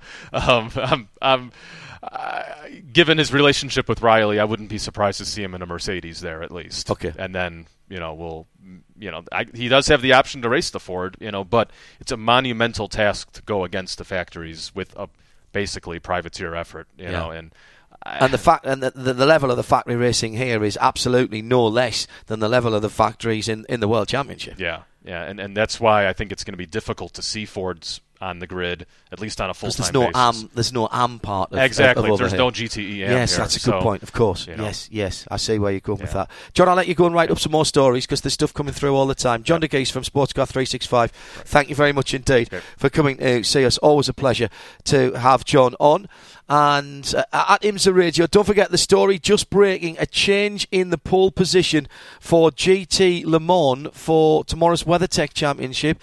The BMW, we have been informed, has been removed uh, from pole position, uh, promotes the Corvette, ride height infringement. Uh, Jeremy, uh, it's a tough one to take, but rules is rules when it comes down to post qualifying tech. and it was the same problem for the GTD uh, BMW Oh, at yes. De- Detroit when uh, Robbie Foley put the car in pole position. And I think that was I think that was a right out thing as well, wasn't it? Yeah, I think Uh, you might by- be right. It, it was a minuscule uh, amount by which it failed, but fail it did, so out it went. Uh, And, by the way, it's just unfortunate. Thank you, Jeremy. Yeah, but just hearing that uh, the earliest we will get a decision on uh, moving forward, if nothing else changes, will be about 16 minutes from now at uh, 5 o'clock. I think- Earliest, I- earliest start. Yeah, earliest start. Yeah, Uh, earliest start for the countdown to getting underway is earliest start for the race. No, earliest start for, for going back into the uh, the cycle, going back into the timeline. right, I mean, you. only a few minutes ago, there were lightning strikes within the ta- ten mile radius here. Okay. Uh, just literally maybe five minutes or so ago. So uh, that's got to clear on out before we can get back to. Just going back to the Formula E thing, by the way, and the arms race, and why a spec hybrid in DPI is being uh, hailed as a good idea, and indeed, uh, I believe that's the same idea in IndyCar.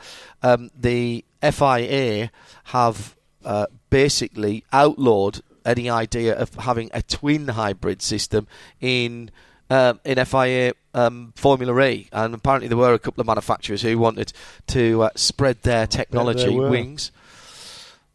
Uh, so that's uh, okay. Shea Adam down there, back of the ops truck. Uh, weather still a little bit difficult outside. Um, it stopped raining, which is the good news, but it's still thundering quite loudly. Um, I did come across Jeff Carter, who was on his way to finally get a bite to eat, so I didn't want to stop him from doing that for too long. But I had him explain to me the kilowatt per hour thing that's on the BOP, right, so we can on. solve that mystery. Right, go on, fire away because that's a mystery to me as well. Okay, it's a different form of horsepower, in effect. So seven It's a different way of measuring it. Yeah. Yes, so 7.7 uh, kilowatts equals 10 horsepower. So effectively, it's a certain amount of permissible uh, horsepower over a certain RPM. So that's when we see that being affected on the BOP sheets.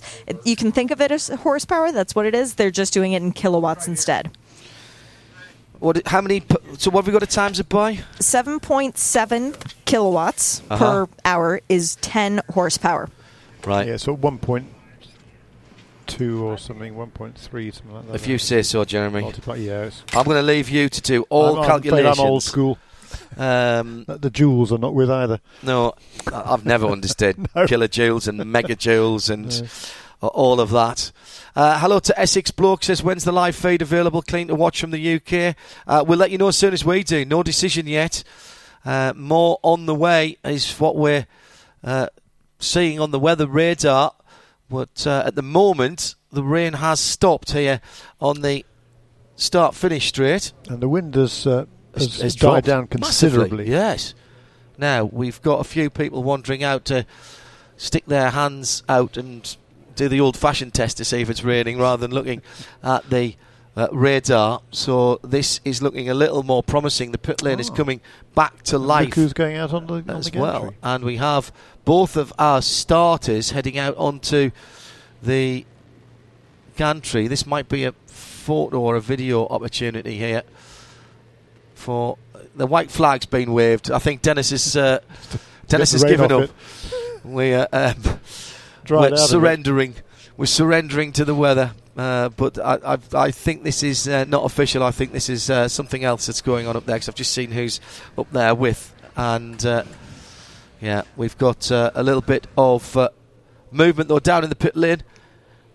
Uh, Shea Adam is now back outside because the obstructs have, have been cleared of IMSA, staff. Well, they're starting to clear everybody to go back out to the pit lane. We're resuming operations to prepare to try and get this going again. There is another cell in the area, so there is a possibility that we will have to shut everything down.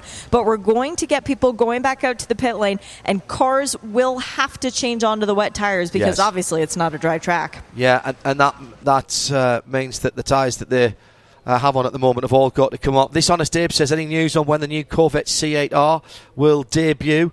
One would expect to see that car at Daytona next year. Um, if it's going to race at Le Mans, it's got to be ready right now and go through homologation for the FIA WEC. Um, as yet, despite all the leaked videos, despite all the rumour, there has been, and I've been asked to point this out, there has been no official announcement from Corvette Racing. So we wait. It's not our news to break, uh, but we wait for them to make their decision. We had a look round uh, a targa Top version of the street car last night, which is here at the circuit, and a very, very purposeful looking machine that was indeed uh, the. I know this won't make it to the race car, but the interior in particular is uh, very, very flash and uh, almost infinitely customizable from what I read on the Corvette website. Not that I've been there and specced up a couple of cars, of course. No, no, not me, not at all. Absolutely not responsible adult. No, no, not having another car. Or all right then if I'm pushed. Only if I'm pushed. No, it was very nice. It's it, it's a it's a very different departure, of course, with the V8 engine in the middle of the car, which is visible uh, when you put the lid down. You can still see through that, and the the engine's there. We wait uh, for Corvette Racing to make the decision about that. I would be shocked, however, and this is me saying this. Uh, nobody else. I would be so shocked, Jeremy, if we didn't see that car debut at the Roar and race at the Rolex 24 in 2020. I, I, I can't see it not. I can't see the debut being anywhere else in terms of its competition debut than a race here in North America. Can you? No, No. no. I think it's uh, highly likely we'll be seeing that car, and uh, it, it does look pretty impressive, wasn't it? Had just a gl- glimpse of it yesterday evening. I didn't really get a chance to uh, study it very for very long, but uh, yeah, it's a good-looking car. Yeah, you see, you need a new coupe here. You haven't had a new car for a while. That'd be right up your street. years. Yeah, that'd be right up your street, wouldn't it? Big V8 right next to your lugs.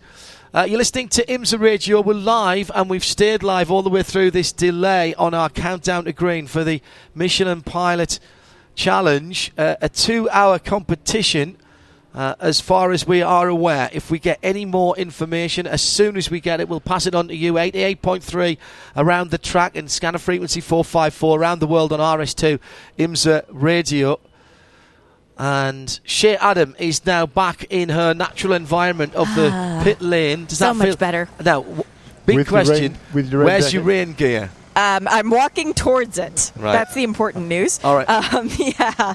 My rain gear is pretty much directly across from you, John. It's Ah. near the IMSA timing stand at the start finish line. Right. So that is stop number one. But How the, wet will it be? uh, No, it's, dry. under, it's It- been undercover. It's been under the easy up. Good, yeah. good. and it's in my OMP bag. So if Yeah. it's wet, then my phone is wet, and then that. Not good. All Not not, good, good. no. Um, no, the cars are also being given dispensation to get in their wet weather clothes as well because they will be Very putting good. on their wet weather tires before we resume the grid pattern. Now, how they're going to do that is the safety car will be deployed at a very slow speed and then they will reissue the cars to get in line as they were for the grid walk because the pit lane boxes, as my notes show, are not at all corresponding with our qualifying orders. Ah, yes. So Good point. that's how all that will play out. It'll look a little bit messy. They'll give everybody the sighting laps to get a feel for just how this track is out there on the wet Michelin tires, and then we'll go green. Thank you. Shea Adam down the pit lane. Shout up if you uh, find anybody who we can have a chat to. Brilliant stuff from John Dagys. Thanks, uh, John, the man at the, the creator and uh, founding editor, I think you would call him, of Sportscar 365 and A365. Uh, thanks to him for popping in. Bob Barfield's been in as well to have a chat just to keep us up to date with what's going on. Jeremy Shaw and I looking at a racetrack. I tell you what, that surface of that racetrack is uh, is looking very good indeed uh, outside of us. I'm sure there'll be spray thrown up when cars go round it, Jeremy, but uh, that stood up very well to an awful lot of rain falling in a very short time indeed. Yeah, where we are here, right right by start finish line, there's, there's a bit of a crown to the road there, plus there's sort of mm. the, the flow downhill toward the, the final corner, turn 14. So this is always going to look probably better than most places on the racetrack. Down toward turn one, where the where the topography sort of flattens out a bit, uh, there's often sort of puddles down there, but certainly in places down by turn five and particularly down at Canada Corner, it can get quite wet. And we saw after that little shower right before qualifying well, I guess it was in the middle of qualifying, wasn't it, for the WeatherTech Sports Car Championship? After the GTD cars had been out there, there was some residual water on the exit of turn 14 yes, as well, which uh, yes, there was, which was quite uh, you know a lot more substantial than it initially appeared from our vantage point. Getting getting on towards 11 o'clock in the UK. Uh, sorry to tell you that we're not uh, racing just at the moment. If you are just joining us either uh, on the audio or the video feed, and we'll give you news when that video feed will be up and running for the international audience and for those here in the US as well. Uh, quite extraordinary lengths being gone to by some of the drivers to keep their race boots uh, tidy. Who's that? Who's stomping up the Paul pit? Holton? Oh, I think you're right. Yes, it is. It's Paul Holton who is stomping up the pit lane in the manner of an Imperial uh, stormtrooper. Hmm. He's got some plastic bags tied around his uh, his sort of lo- lower lower legs. Yes. We're getting towards five o'clock impressed. here. Uh, just uh, six minutes before five local time, with the last word that we had from race control being that the pre-race schedule wouldn't start again before five o'clock, but it's starting to brighten up a bit. Uh, we've got plenty of time left, I would say, in terms of daylight. It was uh, it was light until well after seven o'clock last night. Oh, eight, oh well after eight. Eight o'clock, sorry, yes, yeah. yeah. Um, so that's good news uh, because these cars aren't really supposed to run in darkness. We've uh, not qualified in the darkness and run darkness sessions, so that will be a consideration. It's the countdown to green for the Michelin Pilot Challenge here at Road America. Thank you for staying with us. And if you are just joining us, we'll give you as much information as we get as soon as we get it, particularly on when the video feed will come up. And we'll synchronise with that, of course, in a little while. Thanks to Rob back in the UK, who is uh, still up and around at nearly 11 o'clock UK time, making sure that we're talking to the world just doing some uh, promotional photographs on the starter stand at the moment. And uh, so let's not get too excited about the sight of a green flag out there at the moment. The key thing to me is that the track itself looks pretty good. The wet areas or the grass areas either side will be pretty damp, so you won't want to be putting your wheels off even if you've got Michelin wets on. The for those of you here at the track, uh, if you stay tuned to 454, you will hear us or stay on your data for IMSA Radio. We'll be passing. Um, uh, we'll be passing you back to the uh, passing you back to the formalities and Tony Laporta in uh, around about two minutes from now. So that's very, very good indeed and then we will join up with our good news indeed. Uh, so that's uh, very good news, and then we'll get back underway with our combined TV and radio broadcast as well.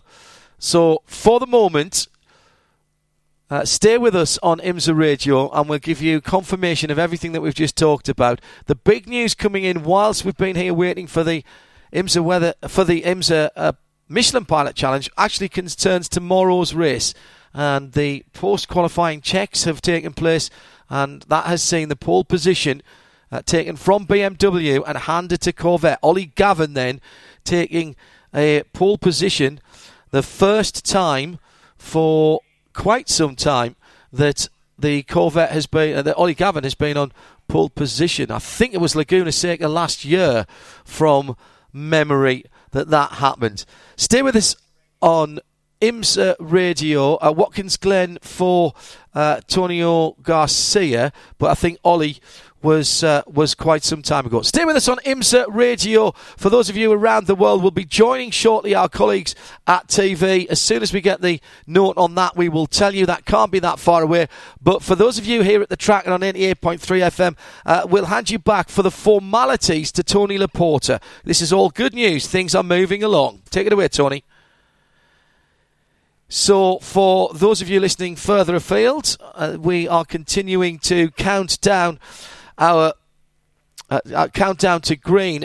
Wet tyres, uh, wet groove tyres going on to the cars in front of us, Jeremy. This is all very positive now. The pit lanes come to life and come to life quite quickly. Everybody, I'm sure, delighted to have something to do and to be working towards the race start. Yeah, very much so. And uh, yeah, if we look at look out of our booth, we can look uh, north, south, and, and west, and uh, we can see uh, sunshine, we can see rain, we can see heavy clouds, we can see not so not so heavy clouds. There's all sorts of things out there. So I don't think it's going to be completely dry for the next couple of hours. But with a bit of luck, we'll be able to get this race in. And uh, I believe if if we don't have any more uh, any more uh, light, thunder and lightning, lightning in particular, then uh, we, we might be able to, to, to make some progress here. It's looking pretty positive at the moment, but we've seen over the last couple of hours now, I guess it would be, we've had these, sort, these sort of storms just sort of kind of pop up. We're only about, what, 15 miles from, from the... Um, from from Lake Michigan, and, and, it's kind of the effect of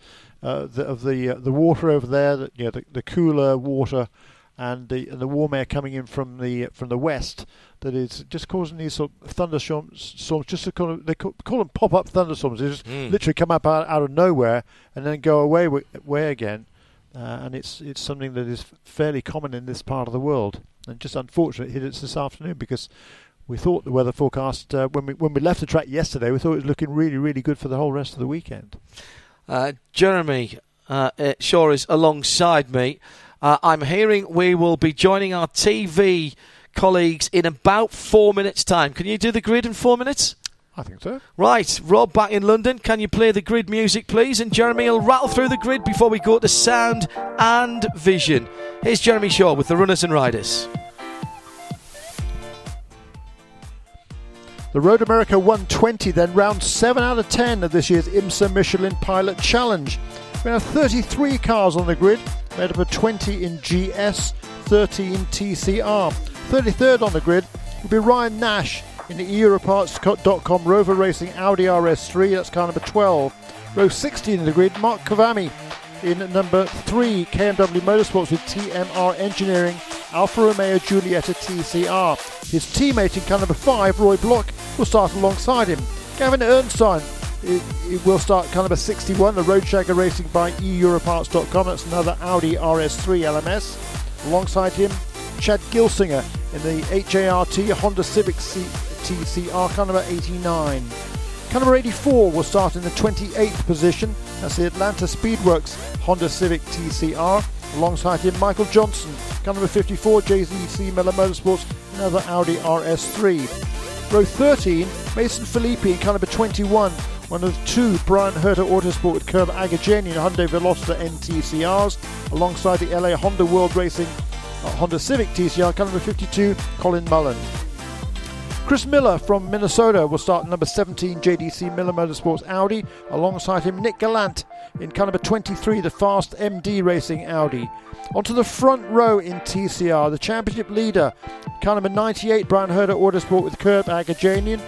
Uh, the Hyundai Veloster NTCR that we started by Mark Wilkins and on the pole position for the first time this season it's his second pole in this championship, but the first since 2012 at Daytona when he did it in GS. That'll be Shelby Blackstock in car number 37, the LA Honda World Racing, a Honda Civic TCR car number 37.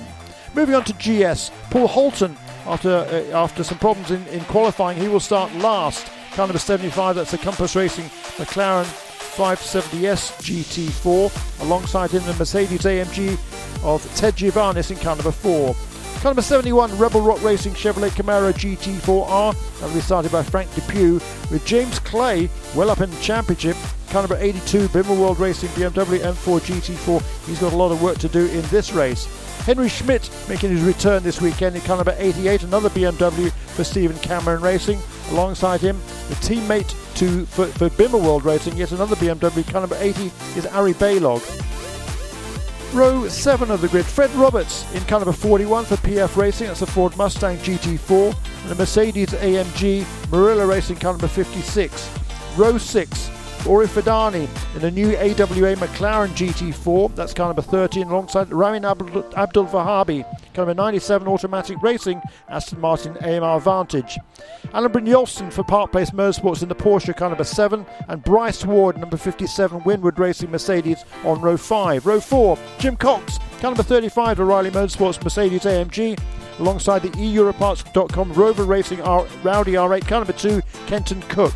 Row 3, Nate Stacey, number 60 KohR Motorsports Ford Mustang GT4, alongside another McLaren. This is Motorsports in Action, car number 69 Jesse Lazare. Row 2, the second of the PF Racing Ford Mustang GT4s. That'll be car number 40, started by Jade Buford, alongside Akhil Rabindra from India, making his debut this weekend very impressively for automatic racing in an Aston Martin Vantage AMR GT4. On the front row of the grid, last year's champion and the race winners two weeks ago for Team TGM, the number 46 Mercedes AMG. That'll be Owen Trinkler. And on the pole position, it's Tyler McQuarrie in car number 39 for Carbahn Racing with Peregrine Racing. That is the championship leader and an Audi R8, the 30, 33 car starting lineup. And next, we'll be live for the Michelin Pilot Challenge from here at Road America.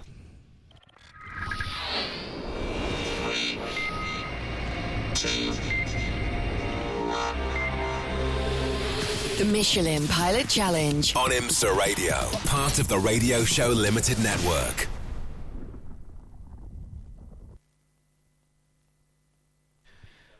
Well, hello everybody, and welcome along to a race that has been a long time in the coming.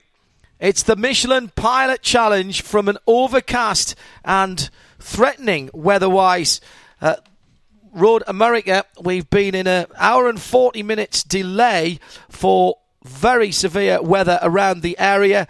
We have got the cars rolling out in their grid positions at the moment, but the Road America 120 has been reduced to 75 minutes. One hour and 15 minutes, the new race time. That's just coming to us from Race Control. And thank you for keeping us here at IMSA Radio and IMSA TV informed about that. If you're here at the track, 88.3 FM and scanner frequency 454. Thank you for your patience if you've been listening into our Countdown to Green show as we've uh, gone through uh, quite a bit of chat and looking forward.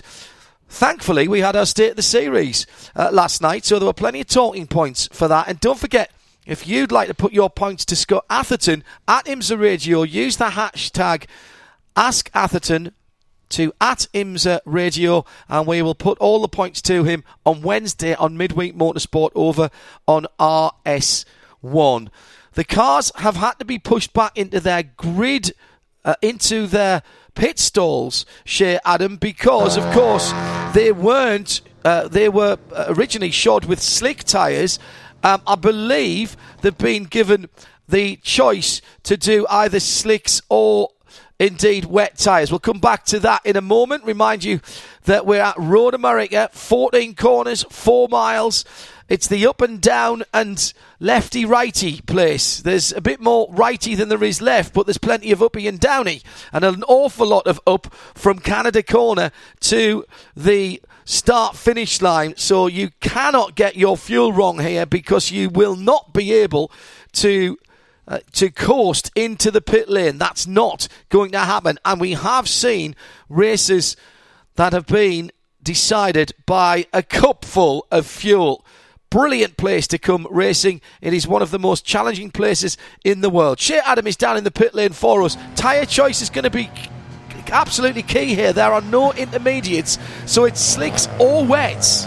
Uh, wow. I'm sorry. I'm a bit baffled because I'm pretty sure the pole sitting TCR car is still on slick tires. That would be Shelby Blackstock in the number 37. I, I don't think that's down. a bad call. I, I will- don't think that's a bad call, Shea. Well, I'll walk down and double check that. The other two GS cars that I noticed, the number two Audi, I'm fairly certain was on slick tires, and the number 76 McLaren starting at the back of the field, that was definitely sticker slick tires on that car. As far as TCR is concerned, um, Watch out for the Hart racing car. That's the number 89. That car is on slick tires. And the other Honda, the 52 LA Honda World car, that is definitely on slick tires. So perhaps Lewis Perocarpi throwing a roll of the dice. I think the 21 Hyundai also on slicks. That looks like slick tires for Michael Johnson, maybe? No, those are stickers. So those would have to be wet tires for Michael Johnson.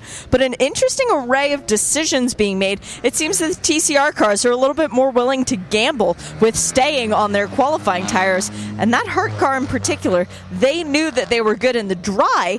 Let's see how they are in the wet. Well, I think that's not a bad call for a front wheel drive car. Running a front wheel drive car in the wet, you, you're going to get understeer when you put your foot on the throttle anyway, and being able to control that, you're not likely to use have snap oversteer as you would with a rear drive car. And at the moment, these are actually intermediate conditions, Jeremy, but the intermediates aren't allowed here. Put a set of wets on here, it'll dry up with 30 odd cars going round here. It'll dry up very quick. You could burn off a set of wet weather tyres in five to ten laps. That is true, but uh, if you look out to the west, excuse me, there would appear to be more rain on the way. The question is, how lo- how far away is it? So it's a real gamble at this stage in the game. I agree, though, with the front wheel drive cars, uh, slicks makes more sense. Uh, th- than than you might otherwise think, because the track certainly in several locations here is going to be pretty slick for the for the next several laps at uh, at best. We're hearing that the drive time has been adjusted. Shea Adam has been ferreting around and doing a bit of detective work.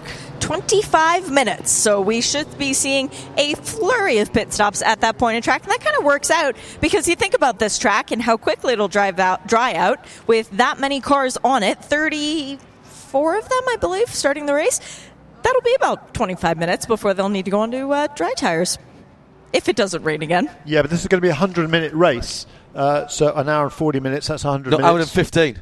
Hour and 15, 15. I beg your pardon. Right, Yeah, okay, hour, hour and 15 minute race. Right, so so that way y- y- you're right. Uh, 25 minutes there'll be there'll be lots of pit stops because uh, from then everybody can get to the end of, of this race. Right, now don't forget as well, even though this is a shortened race, we will still be looking for our Forgeline Wheels Spirit of the Race award. That's the team, individual, or entity that you feel most has represented the spirit of endurance racing.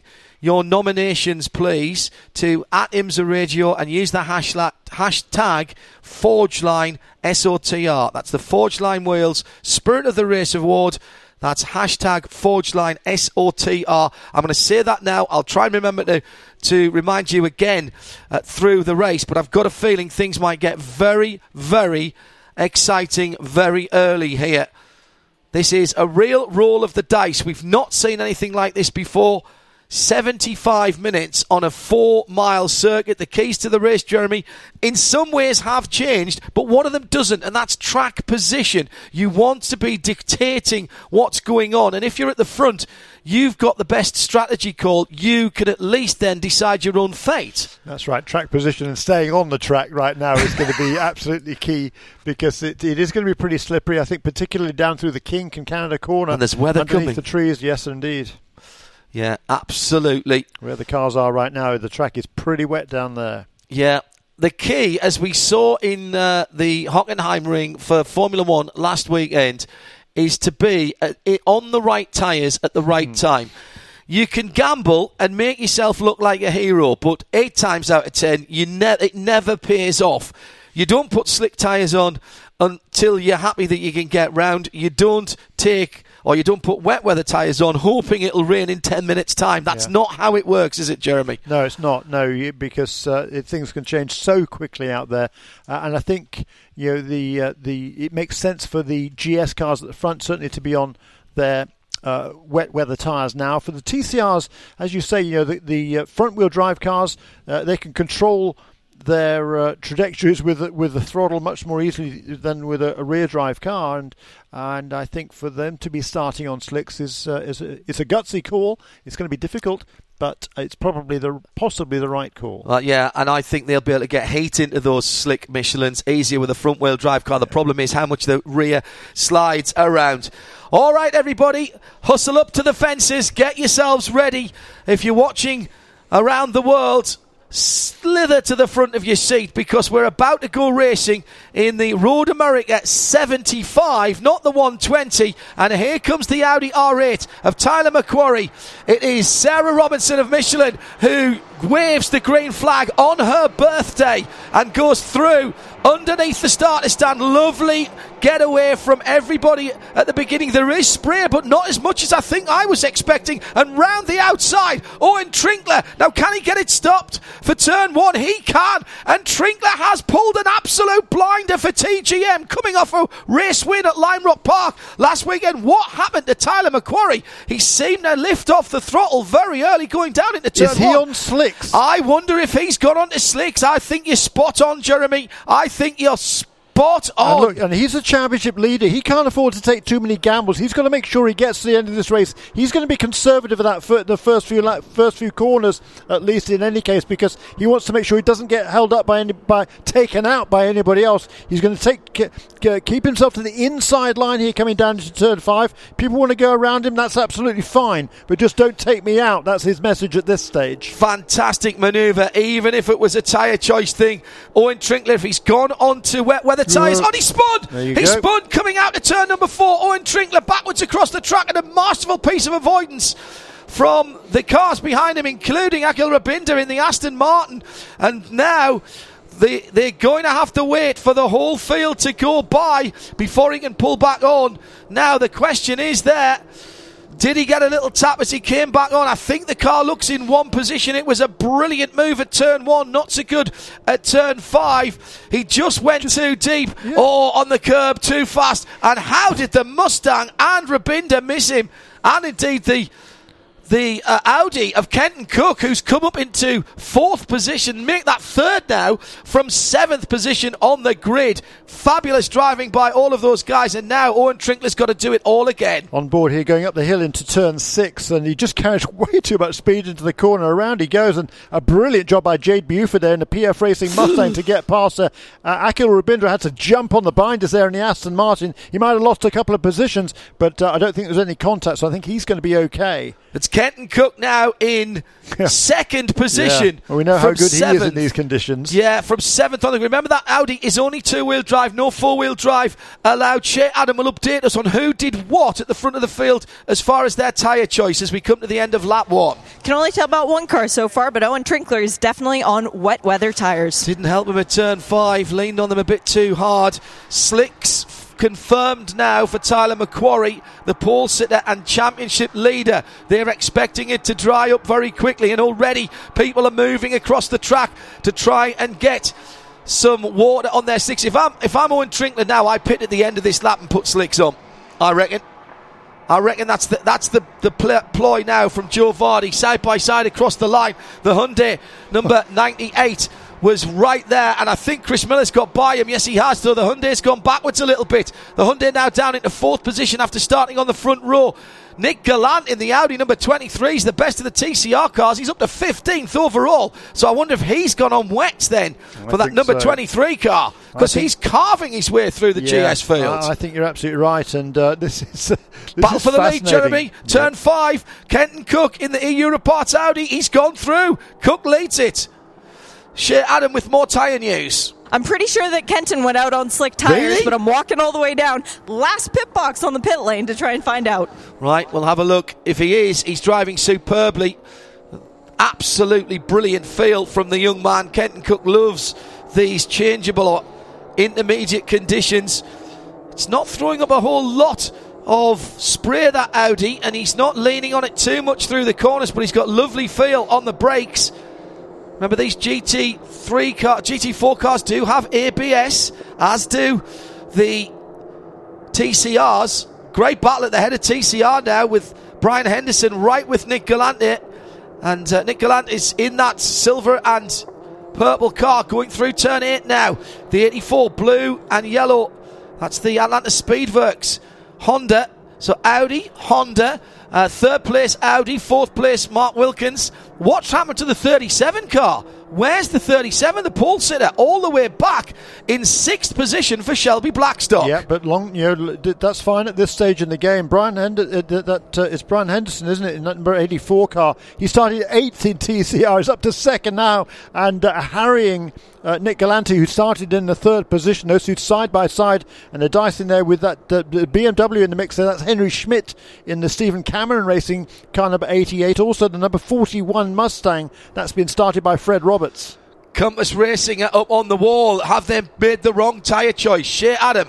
They have wet weather tires up on the wall, and John, I just keep getting hit in the face with these little annoying raindrops. It's a hint of what is about to come. Fabulous battle at the head of TCR, side by side there. Henderson, for a moment, I think, got his nose ahead in the Honda, but the Audi's back there again, and here comes the number 17. That's Chris Miller. He's right with them as well. Extraordinary stuff, and, and now the Hyundai's got itself going as well. So we've almost got the top four together as they go past me. Henderson down the inside. He's defending now as Chris Miller in the red, white, and black Audi number 17 tries to make it an Audi 1 2. And the four rings are shining in the late evening.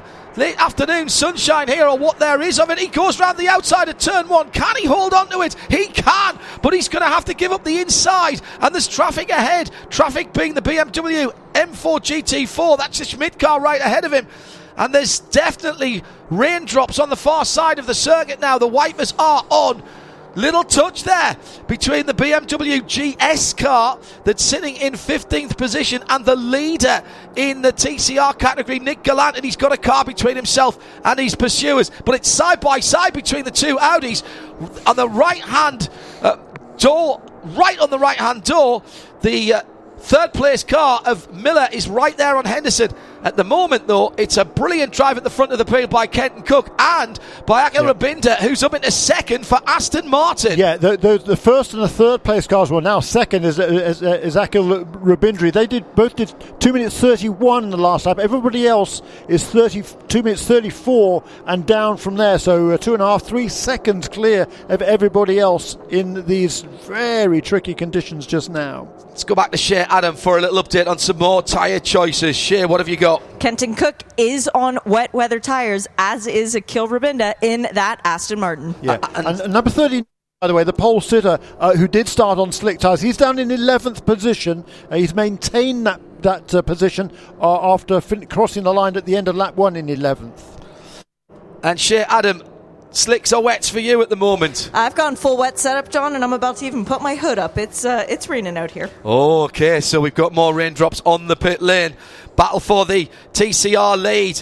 This is magnificent stuff as they're pulling through the GS cars side by side, and the front wheel drive cars going really well at the moment. The number 41 Mustang really struggling as the leading TCR car went by a turn number eight, and that's allowed the 88 car to make up a position as well. That's the BMW M4 GT4. That was the battle for 14th and 15th. But the TCR cars having a scrap of their own. There's three battling for third position now, and that looks to me as though the 17 has gone through into second. Yes, it has. That's Chris Miller, and now ahead of Henderson in the Speedwerks, the Atlanta Speedwerks car. And right in there now, Mark Wilkins in the duck egg blue, the light blue Hyundai. Now we're going to get some penalties here. Yes, we are. Roy Block in the Alfa Romeo number five. Drive through, passing under yellow. Car 12 also getting a penalty for passing under yellow. That's Ryan Nash in the Audi TCR. So they'll be in the pit lane. Remember, they can't do anything else there. What a drive this is by the number 23 of Nick Galante. He's up to 15th position and picking his way through the GS cars at the moment. He's got the benefit, I think, of wet weather tyres on that car.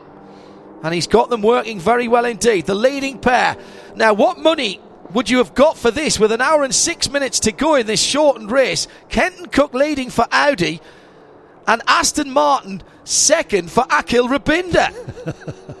Yeah, I mean, nobody over here had ever heard of Akhil Rabindra before yesterday, but he made a mark yesterday. He was what, second or third quick in one of the practice sessions, and he got very few laps in that car yesterday. They had a couple of different problems on that car, including a fuel feed system problem that didn't allow him to get out at all in the afternoon. Uh, Chris Wilson, his co-driver this weekend, hugely experienced, but he's got hardly any laps at all in this car. So it's uh, it's it's been a magnificent effort by Akhil Rabindra, the 23-year-old, originally from Bangalore in uh, in India, but now makes his home in Coventry in England, and he's driving. He's taking full advantage of the wet weather conditions he's used in encountered in England over the last five or six years. Went to university in Scotland at Edinburgh, so he'll know all about slippery conditions. The cobbled streets of Edinburgh always difficult to find grip on, whether you're walking or driving, and certainly having ridden a motorbike up there.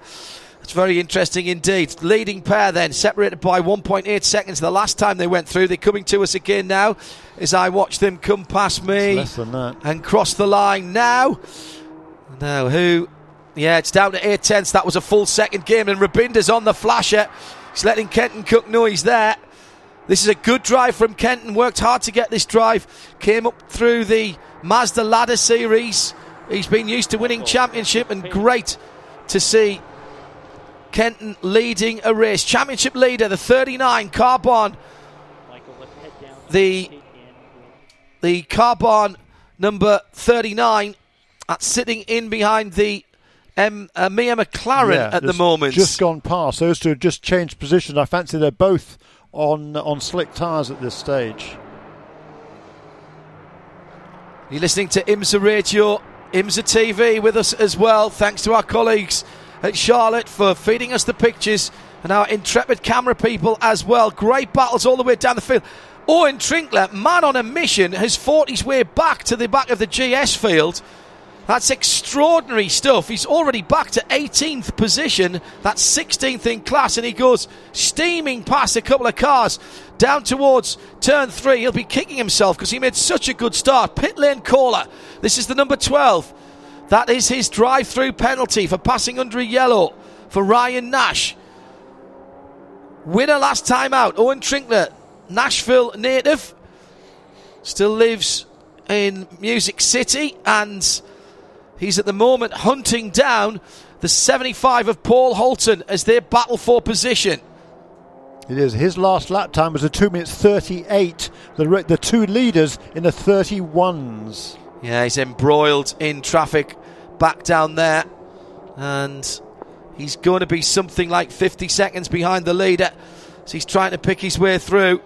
Remember, on wet weather tyres, on a drying track, but with rain falling. And this is the gamble right now.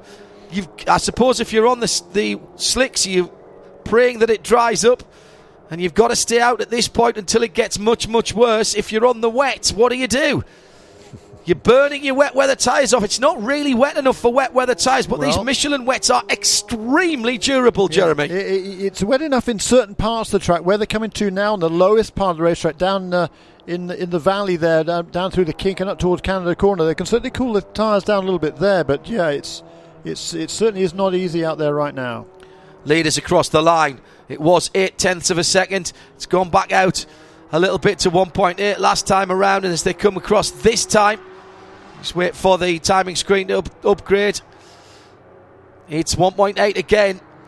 And they pulled out four seconds over Jade Buford on that lap. Yeah, he looks to be struggling just a little bit, Jeremy. Some of his lines through the corners don't look Yeah. as neat and tidy as Jade normally is. I'm not sure whether he's running out of tyres early on. It's a Guy, the big guy car. who's charging right now is Jeff Mosing. Mm. He's absolutely flying in that car number 56. He's up into fifth position, made a couple of positions on that last lap, and uh, he's still not on the pace of the two leaders. They're in a, a class of their own uh, over over everybody else. But uh, it's uh, he, he's doing a fine job there. Coming down to an hour remaining in this shortened race, owing to the intervention of lightning in the area. Should have been the Road America 120. It's the Road America 75, and we're down to the Road America 61 at the moment. And it's Kenton Koch. Kenton Koch leading out in that stars and stripes. EU Europarts Audi, and right in behind the new Aston Martin.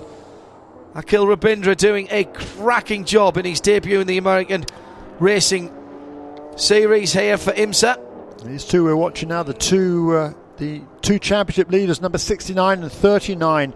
And now the track at the moment is drying out a little bit, and they are making uh, making their their way toward the front in terms of the pace. They just they've just turned a purple sector time there for Jesse yeah. Right with him is Tyler McQuarrie. But Kenton Koch's just done the quickest second sector. Make that oh, Akhil right. Rabindra has as well. I wonder if that's a bit damper down there, side by side through turn number eight for the championship leader, who's trying to go by the number 35. That is the Jim AMG. Cox, yep. Jim Cox. Jim Cox did a great job yeah, earlier well, on today in qualifying. And in the beginning of the race, too. I mean, he, he, he, started, started in eighth, was sixth at the end of the first lap. He's now slipping back a little bit, but you know, that's uh, that's fine. He, he won't be worried about that. He's He's got that car in a, in a pretty reasonable position.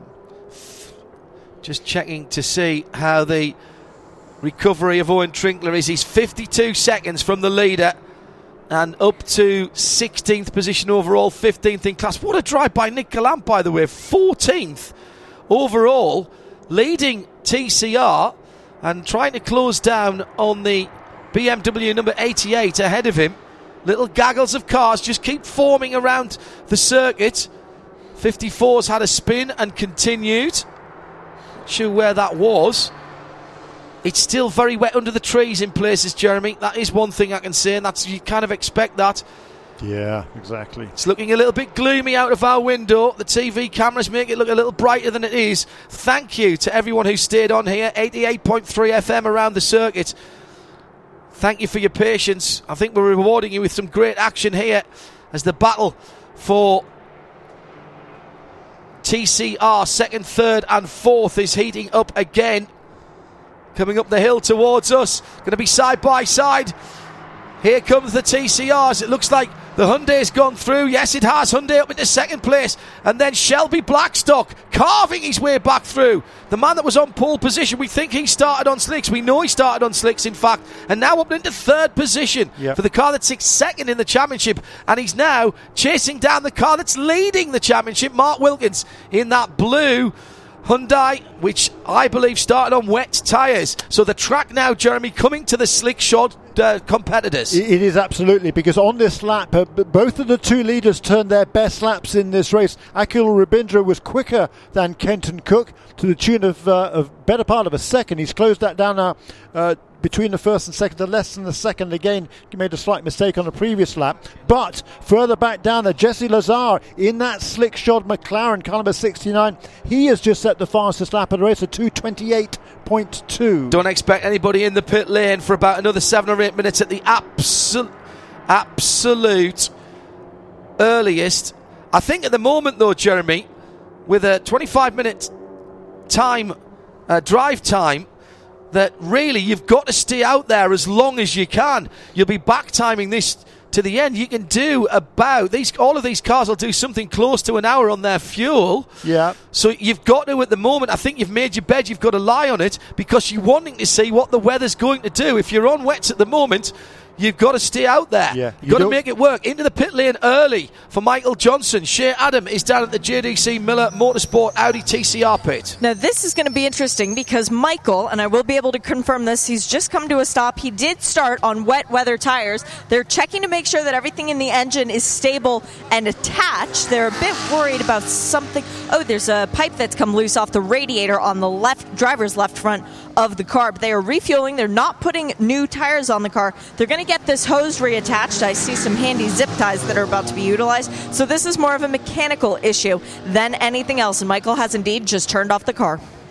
Ch- battle for the lead, change for the lead. Aston Martin leads round the outside. Rabindra trying to make it happen at turn five for a moment. The Vantage had its nose in he- uh, ahead, and now they're side by side going up under the Corvette bridge to turn number six.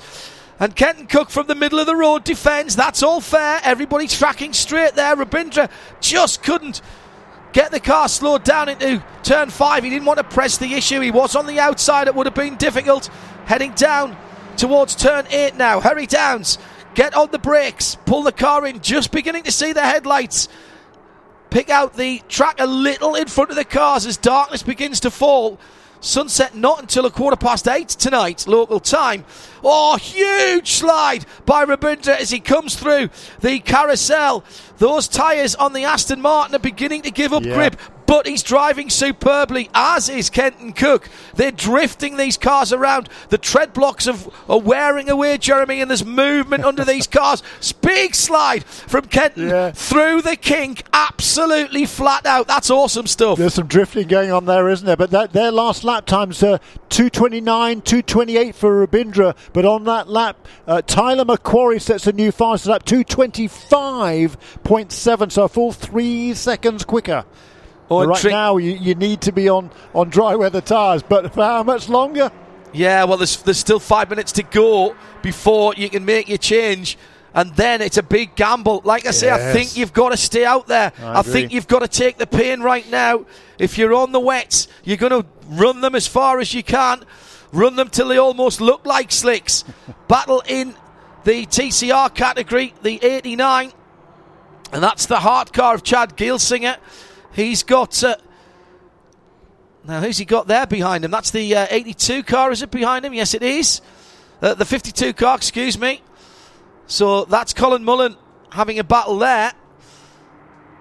This is magnificent stuff. is. How's the Hyundai got so far back? The Hyundai's dropped way back now.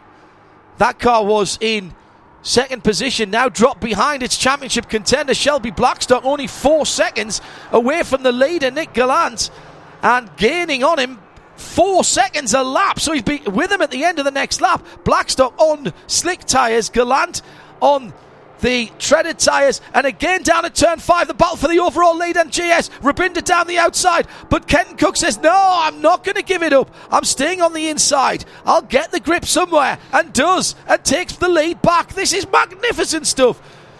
This Need more really screens fun. than I've got eyes at the moment to watch everything that's going on. 53 and a half minutes still to go, Jeremy, and this is absolutely up in the air. These guys are 22 seconds up the road, but that can change if somebody gets through there with a set of slick tyres into some clear air because two, three, four seconds a lap. That's the kind of advantage you're going to get on slick tyres right Well, now. but yeah, more than that. 222.9 that time for Jesse Lazare in car number 69. All of a sudden, is up into fourth position. And not far behind him is the championship leader, Tyler McQuarrie. This is tremendous stuff. I mean, 228 on slicks as well, time by the way. For the leaders, 222. That's six seconds. unbelievable stuff. Six seconds. But these guys have got a 22 second, got 25 second gap at the moment. So that's still, they've still got some four laps in terms of what they're losing at the moment. And there's still one or two raindrops. Meantime, side by side, here are the two cars on slick tyres. Yeah, no contest. no contest. None at all. No, the the- 39 goes through. Yeah, and That- the 69's already gone past him. Ah, yes, you're right. Absolutely right. Gone through. So that was the 40 car. Jade Buford, who was in third position, now finds himself in sixth. Lost a couple of positions in two corners. Yeah, when they came across the line last time around, there's 22 seconds between the first two cars, the number two and the number 09, to Jade Buford. Here come the leaders again now to complete lap nine, 227.1 their lap time. And wait till you see Jesse Lazare. He's got clear track ahead of him now, Jeremy, into turn one. The leaders. First is still Kenton Koch. In the number two, out he goes super wide. Somehow hangs onto it. Oh, fantastic car control. Rabindra sitting in behind him at the moment. Akhil Rabindra making his IMSA debut. Aston Martin young driver. Down through turn three. Traffic ahead of them now. Front wheel drive cars. The number five, that's the Alfa Romeo Giulia. Roy Block in that, and ahead of him is Rob Nash in the number 12 car, and into the pit lane. Jade Buford, they've blinked. They've got in there, and a 221.8 last time around for Jesse Lazare has closed down to within 20 seconds of the leaders. New slick tires going on that number 40 PF Racing Ford Mustang, but it is also a new driver. So this will be James Pesek taking the car back out. The battle for the lead is on, and they've steamed past a couple of the TCR cars. That was the Alfa Giulia, the number five car. And they're side by side behind them. There was a bit of tr- paint traded there as well between these two cars. They're battling for 11th and 12th in the TCR category. Roy Blash, uh, Roy Block, and Ron Nash Yeah. S- literally side by side. And we, but I forgot to mention it last time around. Shelby Blackstock did take the lead in TCR. He's romping away now, but Chad Gilsinger in car number 89 up into second place. Uh, yeah, he took the lead on go. sheer grip coming out the final Yep. corner and dragging up the long straight in front of us. That was all about getting the grip out the final corner. Blackstock then absolutely the right choice at the beginning to be on slick tyres. We are 25 minutes in, in half a minute from now. Uh, 20 minutes in, rather. No, check that. I was right. 25 minutes in. We started with 1 hour 15 on the clock and we're coming down to 50. That's 25 minutes. It is, but I don't think Jade Buford's done his 25 minutes, has he? Well, uh, presumably he'll have to get back in for the end because they, they. Well, no, they could go from here. There's no reason they can't go from here. Well, he hasn't would done only- his minimum 25 minutes. He's going to have to get back in at the end because he hasn't done his 25. The two leaders again. Yeah, Heading absolutely. towards turn one. Yeah. Let's go down to Shea Adam and see what the thought process was there. Just running out of tyres for Buford because he hasn't done his time, Shea.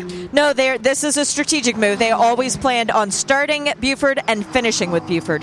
That's an extra pit stop that they don't really need. They're not going to make that work unless there's a big change around in the weather and everybody gets caught on the wrong tyres. Don't see how that works for them, if I'm honest. 49 minutes to go now. IMSA Michelin Pilot Challenge. We started with 75 minutes on the clock, and here comes Akhil Rabindra again. Gets to the outside. He's tried this move time and time again down towards turn number five. This time he gets three quarters of a car ahead, but it's not a car ahead, and he couldn't close the door. and Kenton Koch takes the inside line, holds the inside line, and takes back the lead as he heads up the hill to turns. This is tremendously entertaining, but it must be very frustrating for Rabindra. I think this is these two guys will have smiles as wide as the Lake Michigan off to our right when they get out of this. They'll be super enjoying this. Shea, Adam, more pit stops. Second in the GS Championship has come in. That was James Clay bringing the car in. It will be Devin Jones taking it out with new slick tires. Also in last year's race winner, the number seven Volt Porsche. They have come in. Alan Brynjolfsson has completed his time. Trent Hindman going out on new slick tires as well. Thank you, Shea. Yeah, lots of pit stops now with the minimum drive time having been met. 25 minutes is in the book, so you can make a pit stop now and you're good to go in terms of time at least till the end of the, the race. And you, uh, yeah, you- you're good to go in time and on fuel. I reckon everybody Yeah, can yeah. go from here. Absolutely. Uh, TCR coming into Whole bunch of the cars pit in. lane, but not the two, not the three leaders. Shea. No. It's going to be front tires only for the number 98. No, they are going to do all four as they take the 98 Hyundai off the wet tires and put it onto slicks. So that is Wilkins out and Lewis back in. For the number 23, Galante out, Vance in. Same story, taking off the wet tires onto the slicks. Yep, that's a smart move there. And for the leaders, though, they're going to stay out as long as they can on these slick tyres. Yeah, have to. With uh, Shelby Blackstock and Chad Gilsing, and in third place, Colin Mullan, who's not too far behind him, actually. He was quicker by some distance on that last lap, was Colin Mullan in third place. Very long There's a pit new stop. leader there for the first time, I think it was. Actually, number 09 cars actually takes the. Uh, The lead across the line. Yeah, lead across the line. and will yeah. hold it into turn one. Rabindra then leads into turn one. He's going to go a little bit wide, though. He'll have to lift off the throttle. And it's raining at turn one. It's looking wetter at turn one. The windscreen wipers are going back on again. I think there's just a little bit of splashing around going on there. It's not massive, but it's very interesting. Rabindra just about holding on through turn one as they come to put a lap on the number 35. That's uh, Dylan, Dylan Murray, Murray, yes. who's just come out of the pits having made his pit stop. So that's a full lap they've got on him now. At least Rabindra has. Akhil Rabindra for Aston Martin. Great to see the white number seven. Oh, and a mistake by Murray. He goes wide, but that gives the opportunity for Kenton Koch to go through. Well, all these guys coming in for slicks now, they are praying they don't have to make another pit stop. Uh, by the way, Owen Trinkler now up to 10th position as he dives into the pit lane, and he was still just round about the 55 seconds behind the leaders, so he hadn't lost too much, and he's pitting now. So it'll be Hugh Plumb that will take it to the end. Our most recent winners for TGM heading into the pit lane. The TCR leaders, first, second, and third, separated by six seconds, make that eight seconds, and now eighth, ninth, and tenth. Blackstock, Gilsinger three seconds further back, and then Colin Mullan another five seconds further back from that. Is the leaders of the race now, with three quarters of an hour to go, 45 minutes, having put a lap on Dylan Murray, but his dry weather Michelin's now coming up to temperature and pressure, and he should be able to get back past the leaders now. And this is really important for anybody who's gone a lap down. They must try and get back past the leaders and make up some of the the real estate that they've lost. Yeah, here's the flashing lights from Murray. He's looking down the inside at turn number 13, the tricky little uphill left hander. Now coming into the final corner, the right hander at 14. Good pit stop going on at TGM. Slick tyres going on for Hugh Plumb. Oh, that's a really good stop. He's off and away very quickly indeed. They've pretty much split the race, well, almost in half, just a little bit less than half, so he would have had to take a decent amount of fuel.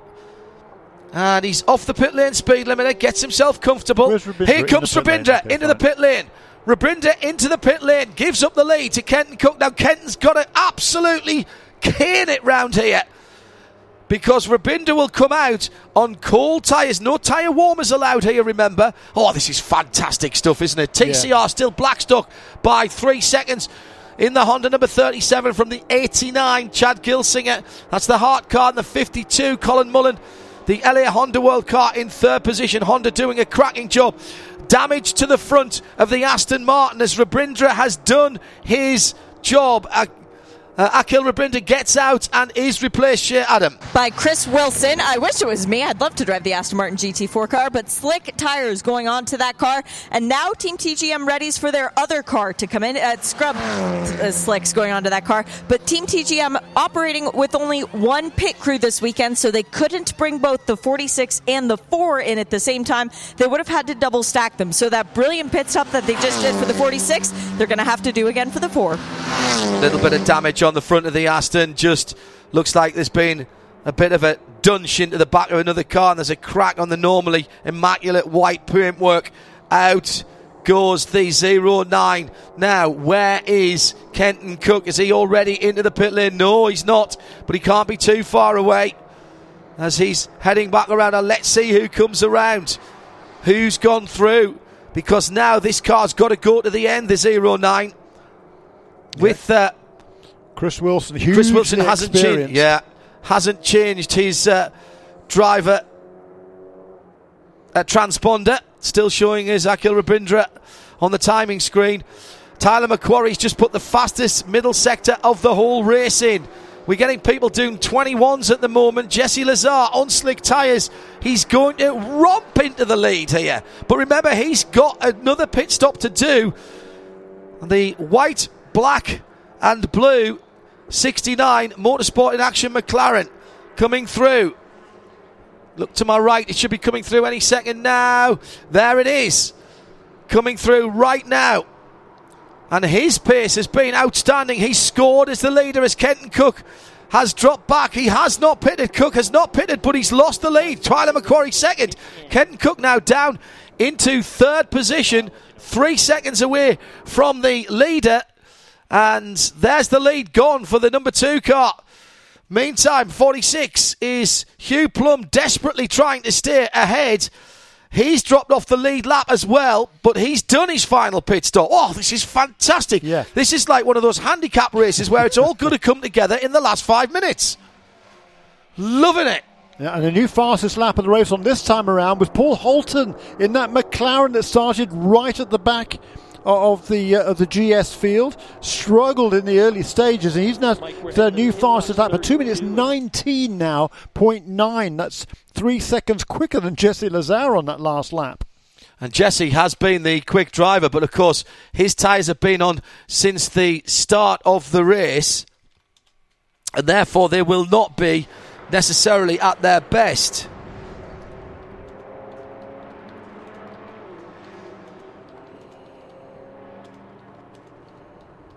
So uh, Jeff Mosing onto pit lane on a really good first stint there in the number 56 uh, Murillo Racing Mercedes. He will hand over that car to Eric Foss. Shelby Blackstock, Blackstock now, that'll move him up to fifth position overall in uh, the TCR leading car. Still on slick tyres, I mean, started on slicks, and those top three in TCR still separated by only about five or six seconds. Akhil Rabindra, he crosses the line in ninth position, having already made his pit stop. Number 97, the other Aston Martin, that's also onto pit lane. That comes out of the 10th position. Don't forget, we're looking for your nominations, please, for the Forgeline Wheels Spirit of the Race Award. What, what you, uh, all you have to do is tell us who you think the individual team or entity who most represents the spirit of endurance racing in this Michelin Pilot Challenge. Use the hashtag Forgeline, SOTR, and get that into at IMSA Radio as soon as you can for the Forgeline Spirit of the Race Award. There's some heroes out there today. Pick your favourite and get it in. Hashtag Forgeline SOTR. Eric Foss just leaving the pit lane in the 56. Uh, three, the three TCRs, by the way, at the front of the field still haven't pitted. Yeah, and, and they won't six, do. They'll, they'll stay out until until the, if the rain comes, they will stay out as long as they possibly can, or until or, or until 25 minutes remains, which is another 14 minutes from now. Well, Akhil Rabindra, unknown here in the states, but maybe he has got the spirit of the race. Kenton, he and Kenton Koch having a great battle. There's no re- reason why you can't nominate the pair of them for that battle earlier on. Kenton still hasn't pitted. We expect to see him at the end of this lap, according to Shea Adam down in the pit lane. They are on the wall. I think they are too far back. Car 23 needs to go back behind 61. Okay, what's happened there? That's uh, James Vance has got ahead of the 61 Audi because they came out the other way around. So that needs to be redressed. Jesse Lazare, 69, motorsport in action. More raindrops on the camera at the carousel. Have we got even more drama? Being caught by Tyler McQuarrie, first and second, absolutely together. Hugh Plumb right in there. Remember, these two cars have still got their last pit stop to make. Hugh Plumb has made his last pit stop. He got that car from Owen Trinkler so he is looking at the moment at the back of the leaders, but they will have to pull off into the pits. And he's got good pace at the moment. He's not dropping the leaders. He might be able to get his lead lap back here.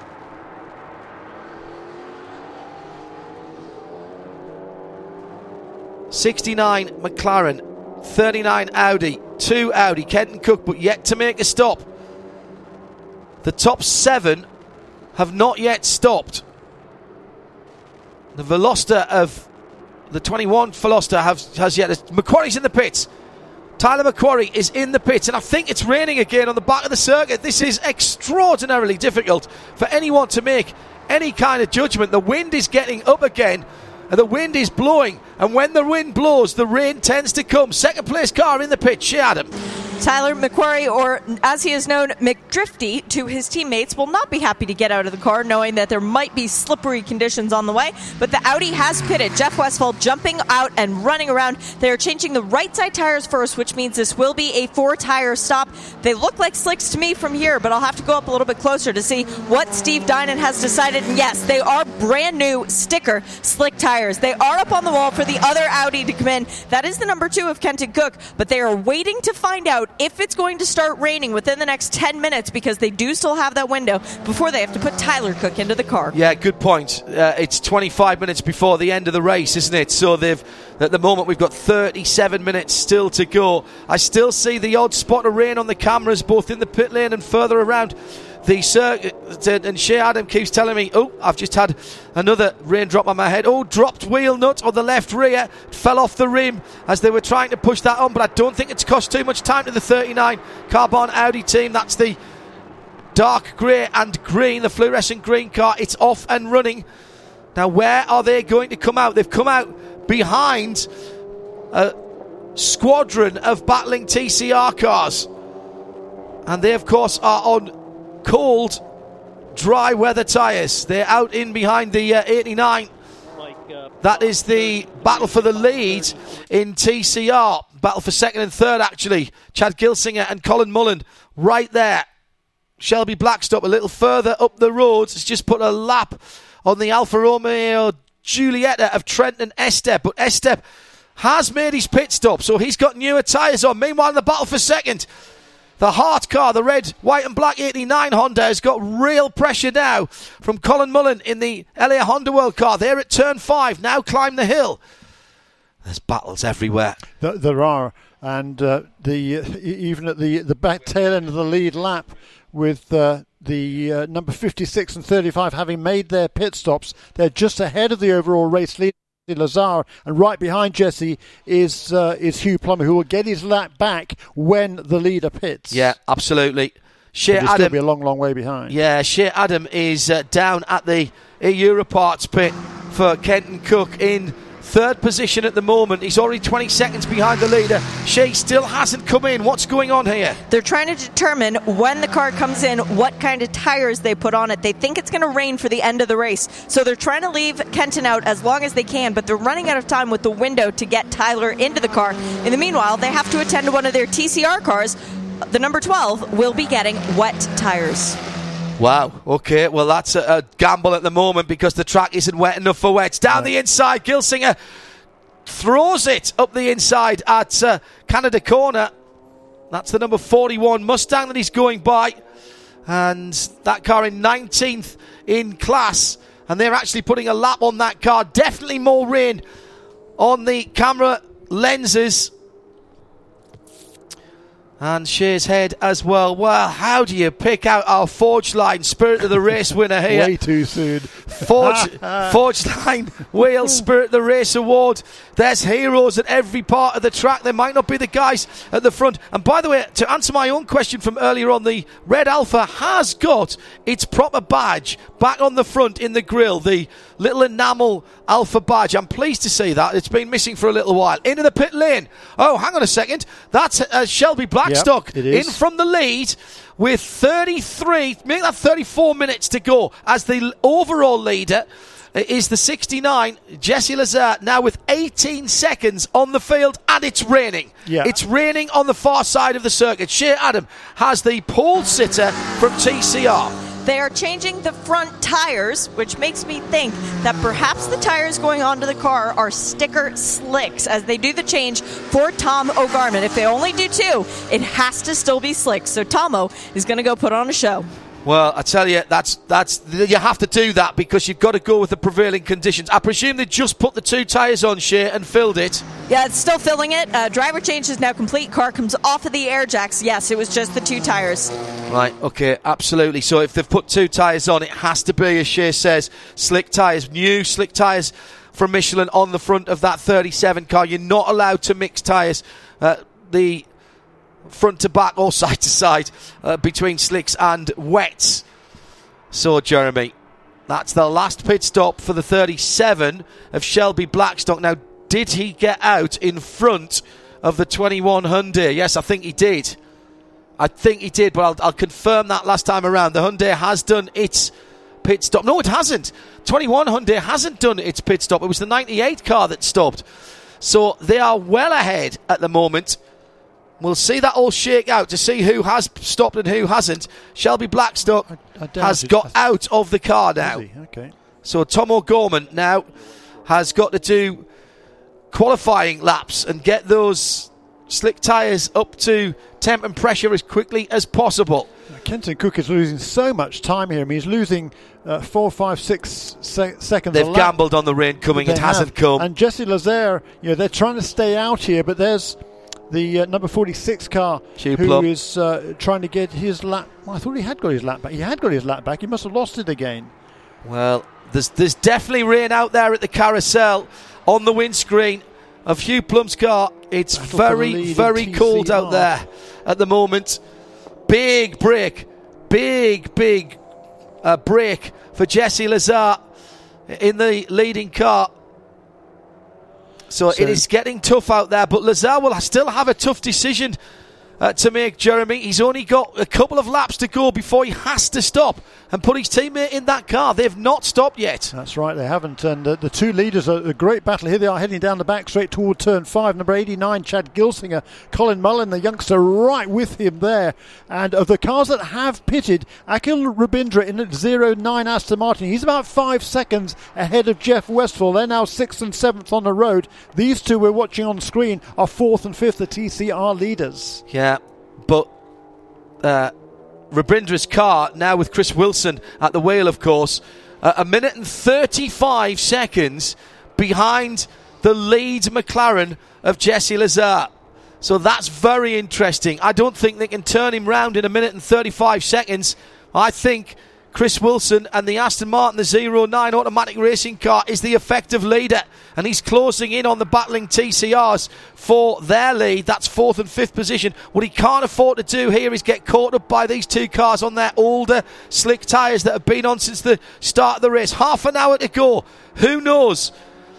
It's raining harder at Canada Corner as Kent. Oh, it's pouring down. It's pouring down out the back as Kenton Koch comes in. Now the decision has to be made. It was already made, John. They have wet weather tires up on the wall. Tyler Cook taking over, and it is properly raining on the pit wall now. This is a perfect tactical decision for the E Euro Parts ROWE Racing motor oil car. The rain has come to them. They were patient. They went with uh, wet tires to start the race. They're putting new wet tires on stickers. They have done the left side so far. It might be two wet tires only for this pit stop because, of course, they do have wet tires on the other side. No, they are going to go ahead and do four. So Tyler Cook right now sitting in the catbird seat. Well, yeah, except the number 69 and 75. I imagine they will be in next time around uh, to take on uh, wet weather tyres if uh, indeed the rain does intensify. It's actually eased off a little bit just now at this particular moment in time. It's absolutely, is the moving target. it is pouring out the back, pouring out the back.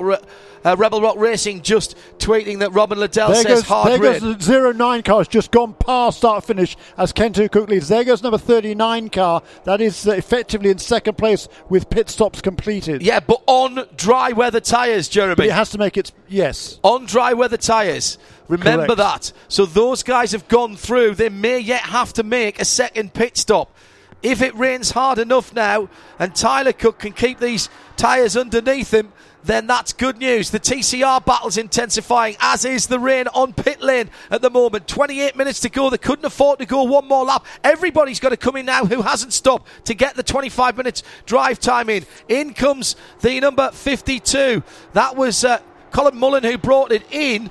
I tell you what, Chad Gilsinger, eh, they're going to be close if it gets really nasty out there. He's got to come in next time around in the Hart Honda. The Hart Racing Honda 89 is in third position. Third position in the race. And Jesse Lazare's in from the lead on slick tyres. This is his second pit stop. Has to do it now. Has to do it now. Doesn't want to give this one up. This is amazing stuff. Meantime, the battling TCRs continues. But what there goes the Rebel Rock racing car getting back in the lead. Off goes the 35. It's, that's at the bottom of the hill, I think. Yep.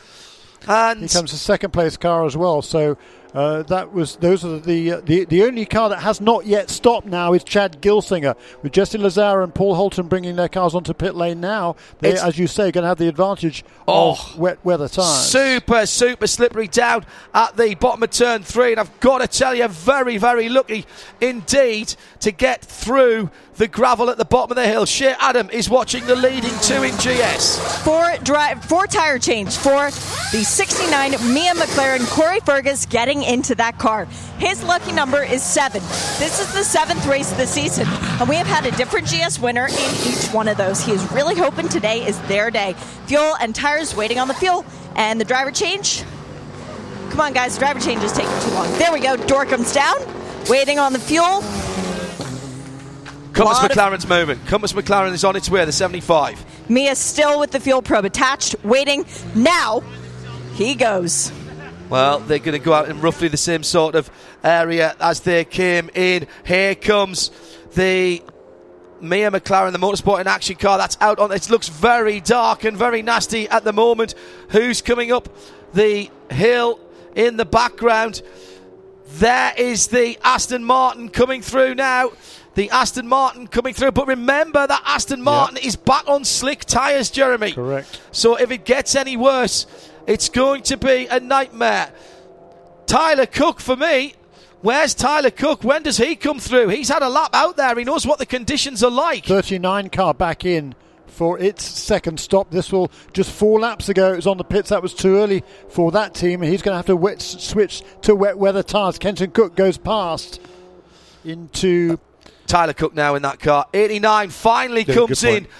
25 minutes and 50 seconds on the clock. Now that's going to be tight. They're going to have to turn this car around to get the full driver time in for the 25 minutes.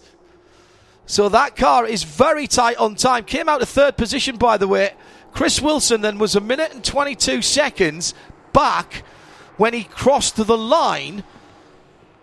But of course, oh, and off the 80 BimmerWorld, the Airbnb, one of the Airbnb sponsored cars. Seth That is Thomas. the 80 car. Seth Thomas gone off. He was in 13th position now. This could really throw a spanner in everybody's plans, couldn't it? Because if this is a safety car now with 25 minutes to go, everything will reset, everybody will close up, and my money's on Kenton Koch, uh, Tyler Cook rather, at that point. Oh, side by side exit as just about the 39 car gets out ahead of the Hart Racing car, and the Hart Racing car leaves the pit lane with 24 minutes and 52 seconds on the clock. Question for those of you who know the rules go and look it up if you don't know. When does the driver time start? I reckon it's when you leave the pit lane, and I think they're going to be short on that because it goes to the end of the race and no further. Pits are closed. Pits are closed. That means we're going to go full course yellow, and this is going to close everybody up. Robin Liddell got into the pits just before they closed.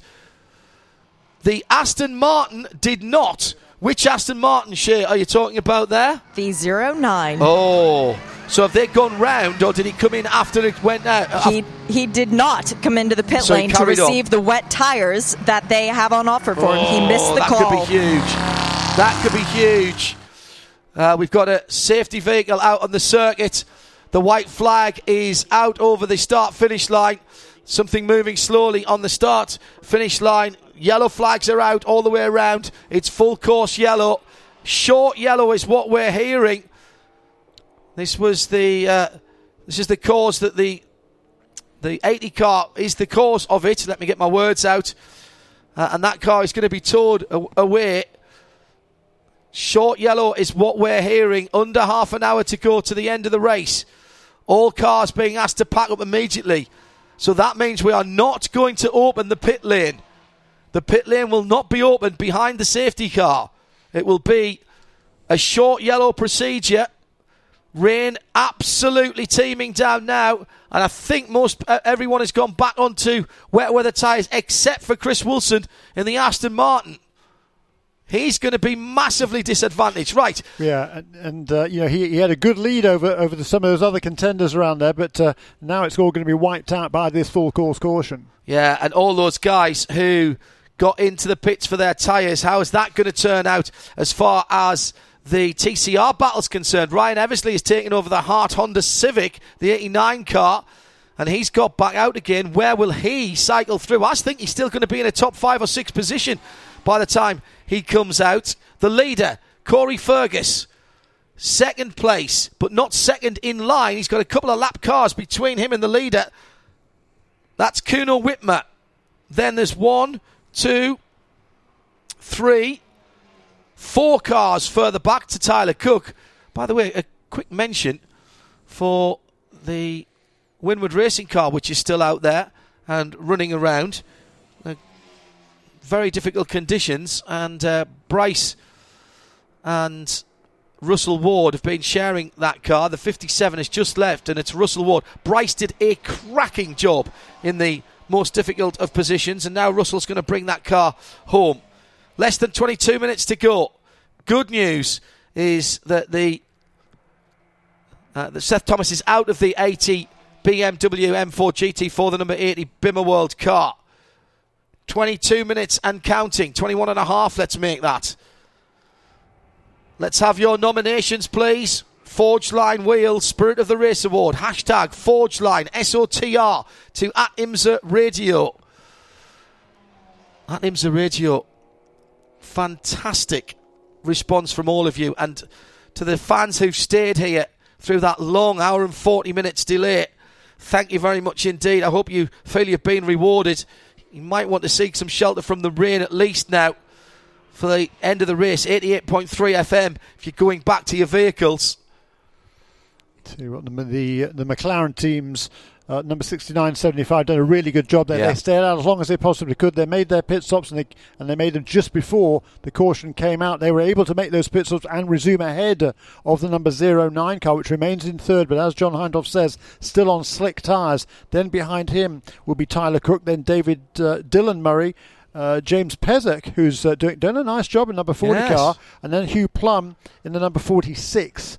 And then uh, Gregory Liefooghe, well, he's always quick in any sort of conditions. Chris Green making his comeback after a good first stint by Orey Fidani in the AWA McLaren. So three McLarens in the top nine. And then the uh, top ten rounded up by Jeff Westphal. And then behind him, right now, they will be reset as the TCR cars. But the best TCR car right now is in the 11th place. That's Ryan Eversley with Tom O'Gorman, Max Faulkner, and Todd Lamb and uh, Michael Lewis all there as well. So that's going to be a, a heck of a battle in TCR. Just uh, a question coming through on drive time from uh, Michael Ducharme. Uh, Shea, and you're best placed to ask this. He says, Does the drive time end at the scheduled checkered flag or when the car crosses the line? I believe it's the check, it's the scheduled uh, end of the race. You don't get the extra lap. Uh, no, it's whenever the car crosses Crosses the, the line. line. Oh, yeah. right. Well, then he's probably going to be all right. Yes. In that case, uh, because he can't do any less than the time. Uh, our countdown to green program, an hour and 40 minutes today. Thanks very much to John De Dagys of Sportscar 365 who popped in to help with our discussion. We covered a long and broad selection of topics. If you didn't hear that early on, if you're just watching the TV now, worth downloading from radiolemans.com. All of today's action already posted up there. If you want to find out how the polls were set in this Michelin Pilot Challenge, so we're under 20 minutes now to go. It's all there, uh, available for download on demand or. Uh, download or listen on demand. Let's uh, hear from one of the drivers who's been out there. Shea Adam has Jeff Mosing. Jeff, we were calling your number a lot because you were climbing up through the field during that opening stint. How much fun were you having? I, do like the rain. I actually did a rain dance earlier. I'm sorry for the lightning and thunder. That's my fault. I, I'm too good at it, so I had to turn it back a bit. But um, you know, we we definitely don't mind running in the rain. Eric actually, you know, being the great coach that he is, gave me some really key points. I'm not going to share them with you about this track. Uh, it's not a typical rain line here. I'll just say that there's some some places that I exploited that, and that was able to help me get up up to the front. Well, you did a really good job in the race. Good luck uh, getting your second podium of the year today. Thank you so much. Cheering for Eric right now. Thanks. Where it went from 13th on the grid, Jeff Mosing, up to fourth position Yeah, inside brilliant. the first seven laps. Really good. He, he slipped back from there, but uh, he'd done the job. He's handed up that car over to uh, Jeff Mosing, uh, to Eric Foss, who's now down in the um, well 19th place overall, but that'll be about 14th perhaps in GS. If you're out on a racetrack and seeing cars overtaking each other behind the safety car, the reason for that is all the GS cars now will move ahead of all of the TCRs before we go back to green. Carol Brink nominating Akhil Rabindra for the Forgeline Yeah. Spirit of the Race award. Uh, Hart Putak is, ta- is saying Kenton Koch crew chief for making the rain tyre call. And that's sort of been a little bit negated now, but I like that. That's pretty good as well. MGT Pink Flame says the uh, gunslinger team, Ryan Eversley and Chad Gilsinger. How about the HART team for Spirit of the Race? They started on slicks, remember, and have fought their way to the lead. They've got Tom O'Gorman right behind them now. That's going to be a battle royale between Tomo and Ryan Eversley there for the last however many laps we get when we go back to green. The class split is complete.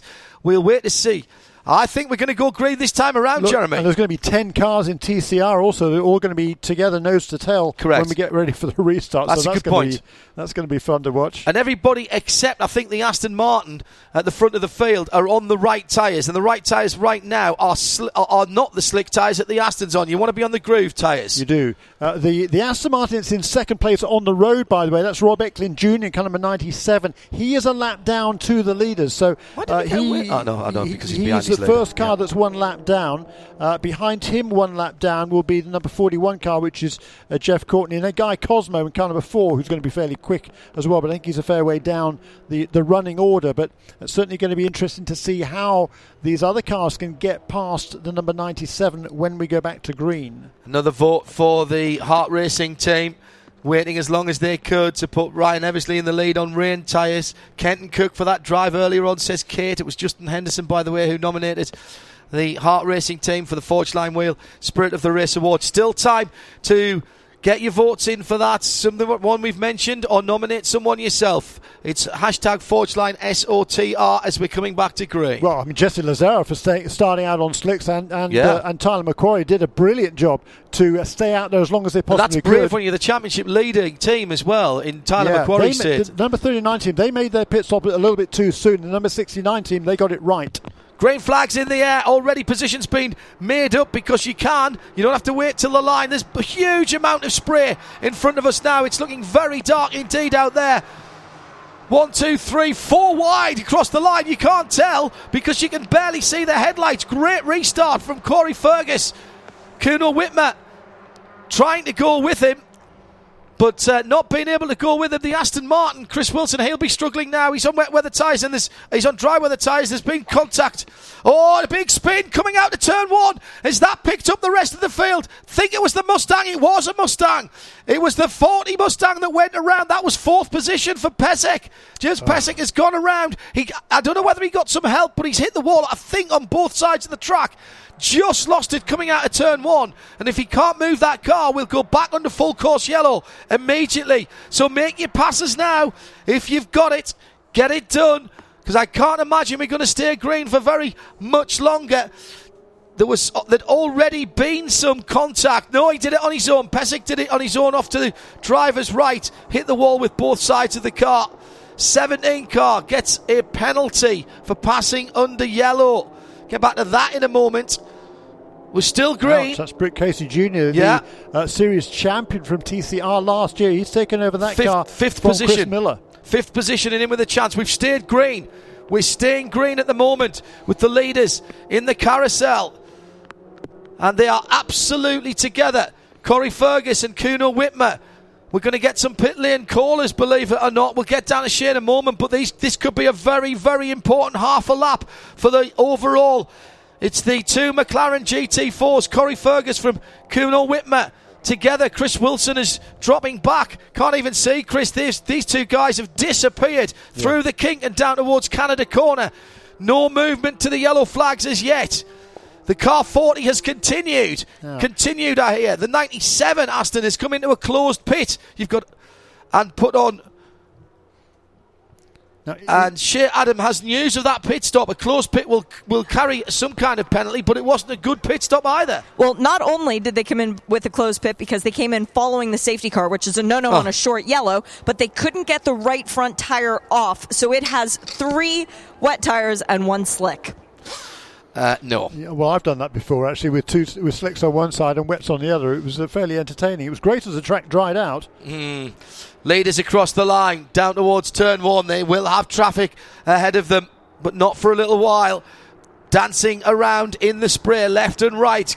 Kuno Wittmer tries to find a way, almost goes onto the grass. That would have been curtains, possibly for both of them. Because these Michelin tyres are great and they're moving a lot of water, but getting onto the wet grass there, he was seconds away from disaster. Eric Foss now up into third position for Mercedes AMG. Then Tyler Cook somehow hanging on to fourth position on slick tyres. How he's doing that, I've no clue. Under 12 minutes to go. The leaders under the Sargento Bridge. Now heading down to another heavy braking area. How brave will Kuno Wittmer be? Second place in the bag right now. A whole host of people coming into the pit lane, including the number 46. We'll catch up with that with Shea in a moment. In fact, let's go to her now, whilst the there's at least a couple of cars lengths between the two leaders. They are changing all four of the tires on Hugh Plumb. He was still on slicks, but they have double stacked the cars because the four has come in first. He too is going out on wet tires. The number seven Volt Racing car, the Porsche that won one year ago, that came in for a new right front tire only. Well, that's the wrong way around because the four was a, a lap down for Guy Cosmo in. Oh, this is interesting. Left rear puncture for the 98. This is the championship leader in TCR. And he's going to try. Oh, he can't get into his pit box because of the, the uh, AMG right alongside him, who was coming out of the pits very quick. That was an unsafe release if ever I saw one. And it disadvantaged the man in the fast lane. Can't be allowed to get away with that in the pit lane. That could have been very dangerous. But that's the championship leader. Then into his pit and off has gone the Volt Racing car. Trent Hindman, he can't hang on to He's it. just He's gone off at turn pits. three. He's just made a pit stop. Turn three again at the bottom of the hill. He'll get back on there. The leaders are at Canada corner. Every corner, every braking area, and in the pit lane, there's action going on. Extraordinary stuff in the last 10 minutes of the Road America 75. We've uh, discounted you on the time, but we've upped the amount of action that we've got. No doubt about it. The pits are closed. Trent Hindman, I think, got back on. The 09 is. Oh, the Aston has stopped. Yeah. The Aston has stopped down at turn 10 at the carousel. So, an unequal struggle for Chris Wilson, and that will bring out the safety car. Pits are closed. Oh, he's been in the wall. He's been in the wall. He's on to driver's right. So, a fantastic run has come to an end. Just nine minutes left to go.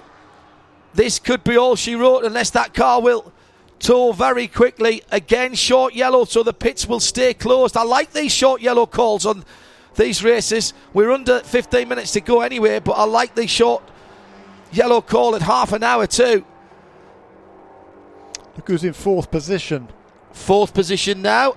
Robin Liddell came in for came in for uh, wet weather tyres very early on. Only did a couple of laps out. He's made an extra pit stop, but it's going to be another run for the Rebel Rock racing car. Looks like the safer barrier has done its job and just uh, saved that Aston from more damage on the left hand side of the track, but he's ended up on the right up against the wall.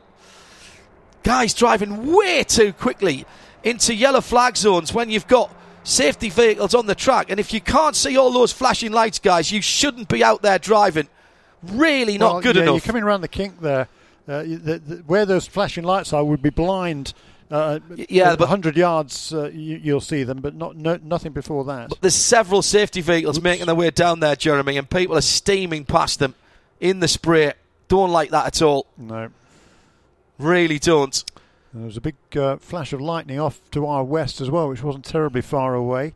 Josh Colback, definitely the Hart boys for the Forgeline Spirit of the Race Award. Chase says, vote for Hart.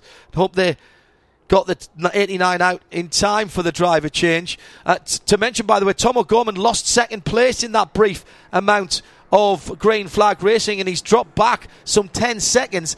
And that's because Harry Gottsacker in the Hyundai Veloster number 21, the black car's gone through into second. So it's Eversley, Gottsacker, Gorman, Honda, Hyundai, Honda, Audi, Britt Casey Jr., the 17 car. Even after the penalty, that car's back up into fourth position in class. Well, well, well. Jeff Westphal has made up six positions in that short bit of green flag racing. Yeah. Yeah, he, he, I mean, He's now in the fifth position and right on the tail of Robin Liddell. soon we do go back to green. Oh, I'd love to see a this is five minute dash. absolutely going to be wide open. Great, great to, to see the spectators trackside here toughing it out. You guys are really well. There's my there's my nomination for the spirit of the race. The spectators who hung on through the long delay and have stu- stuck it out trackside for Forgeline Spirit of the Race. Last opportunity to get your votes in then to at Radio hashtag Forgeline S O T R. We're getting the class split done quickly, even whilst the recovery is going on. Um, also, a word for race control and recovery and rescue again today. They've been very busy. We had a somewhat untidy Porsche race, he says rather diplomatically.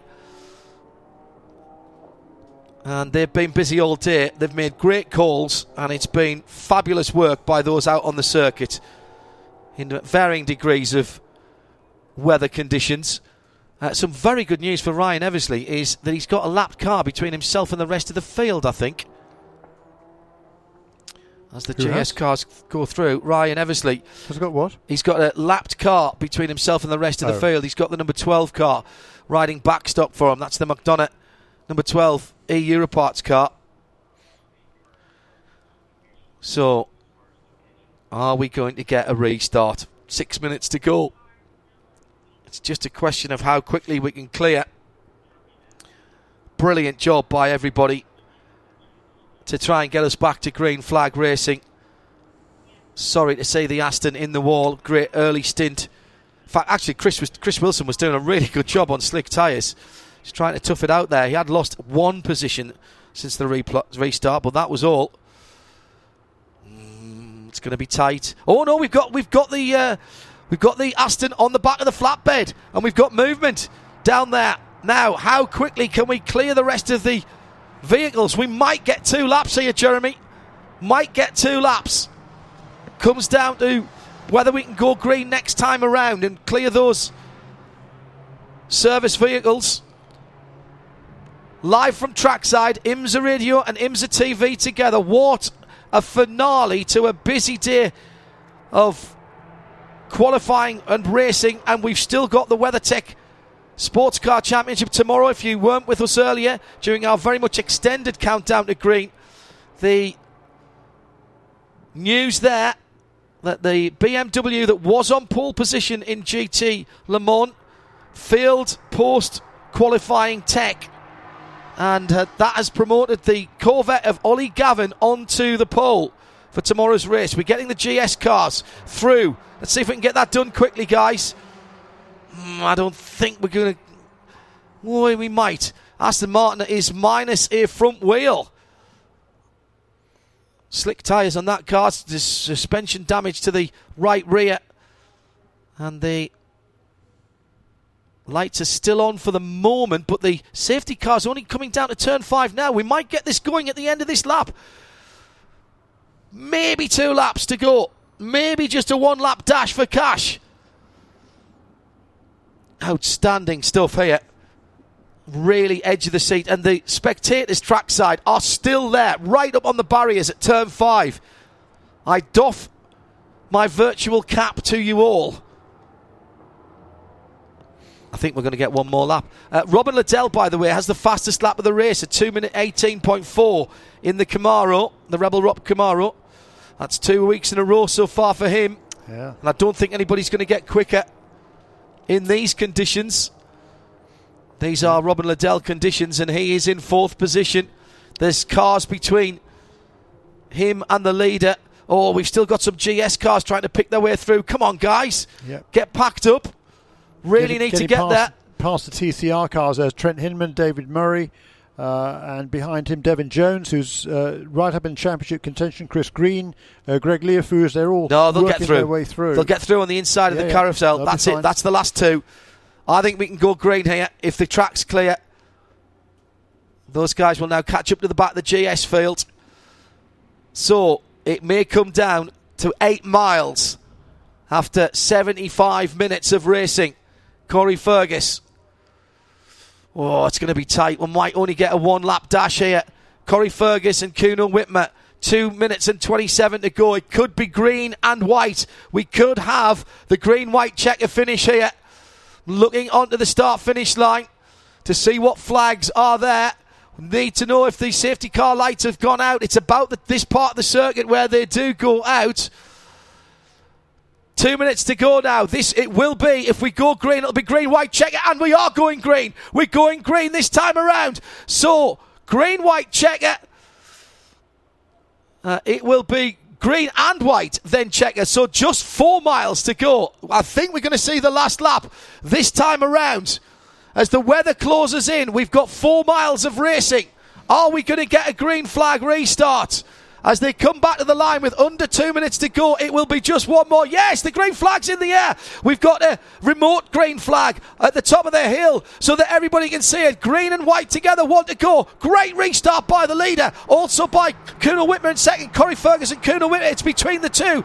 McLaren's at the moment because there's too many lap cars between them and Eric Foss and Robert Liddell and Jeff Westphal. Uh, Penalty for the 46. And I'm sh- yeah, he's already a lap down, number 46 car. The uh, number 75 there, Kuno Wittmer in second place for Compass Racing. He had a, they've had a really dis- disappointing Coming down the inside, he's coming down winning- the inside, down to turn three. Jeremy got great drive from turn one. The leader's gone wide. The leader's almost on the grass, and we've got a new leader, Yeah. and it is the 75 of Kuno Wittmer. Yeah, and hats off to Corey Fergus there. He left room there for Kuno Wittmer to go down the inside. Wittmer won the first race of the season, had disappointing uh, results till then. But look, the number 69 is right in championship contention. Eric Foss is not out of this. is, He's the next car Robin through. Oh, the 23 car's gone off. That's fifth position in TCR, but that won't help. uh, Or hinder the leaders. Robin Liddell's there as well. Yep. Top four together at turn five. Big spin. That's number 60 car. That That's is the Kyle Mustang. Marcelli. Kyle Marcelli going off. He was in seventh position.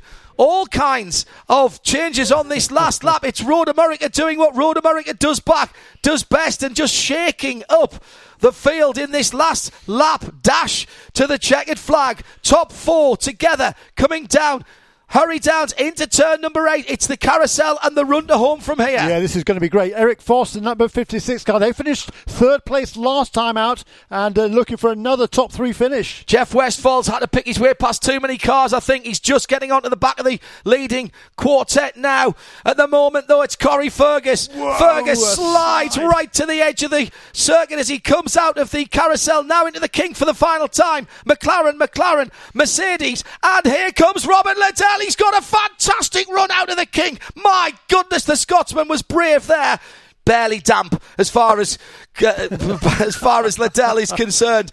He comes down the inside, then switches to the outside of Canada corner. He's got a second. He's got a second. Fourth to second round the outside in the wet at Canada corner. Robert Liddell, you superstar. what an overtake. Stop the presses. Stop the voting. That's the overtake of the year right there. There will not be a better one. He's not going to win it, I don't think, as Foss goes up the inside, trying to get third position from Corey Fergus. Fergus restarted in the lead. He might not be even on the podium. Coming to the line. 75 minutes has elapsed. Here comes the McLaren. The McLaren will win. No, he won't. He won't. I don't believe it. Liddell's won it. Liddell's won it on the line.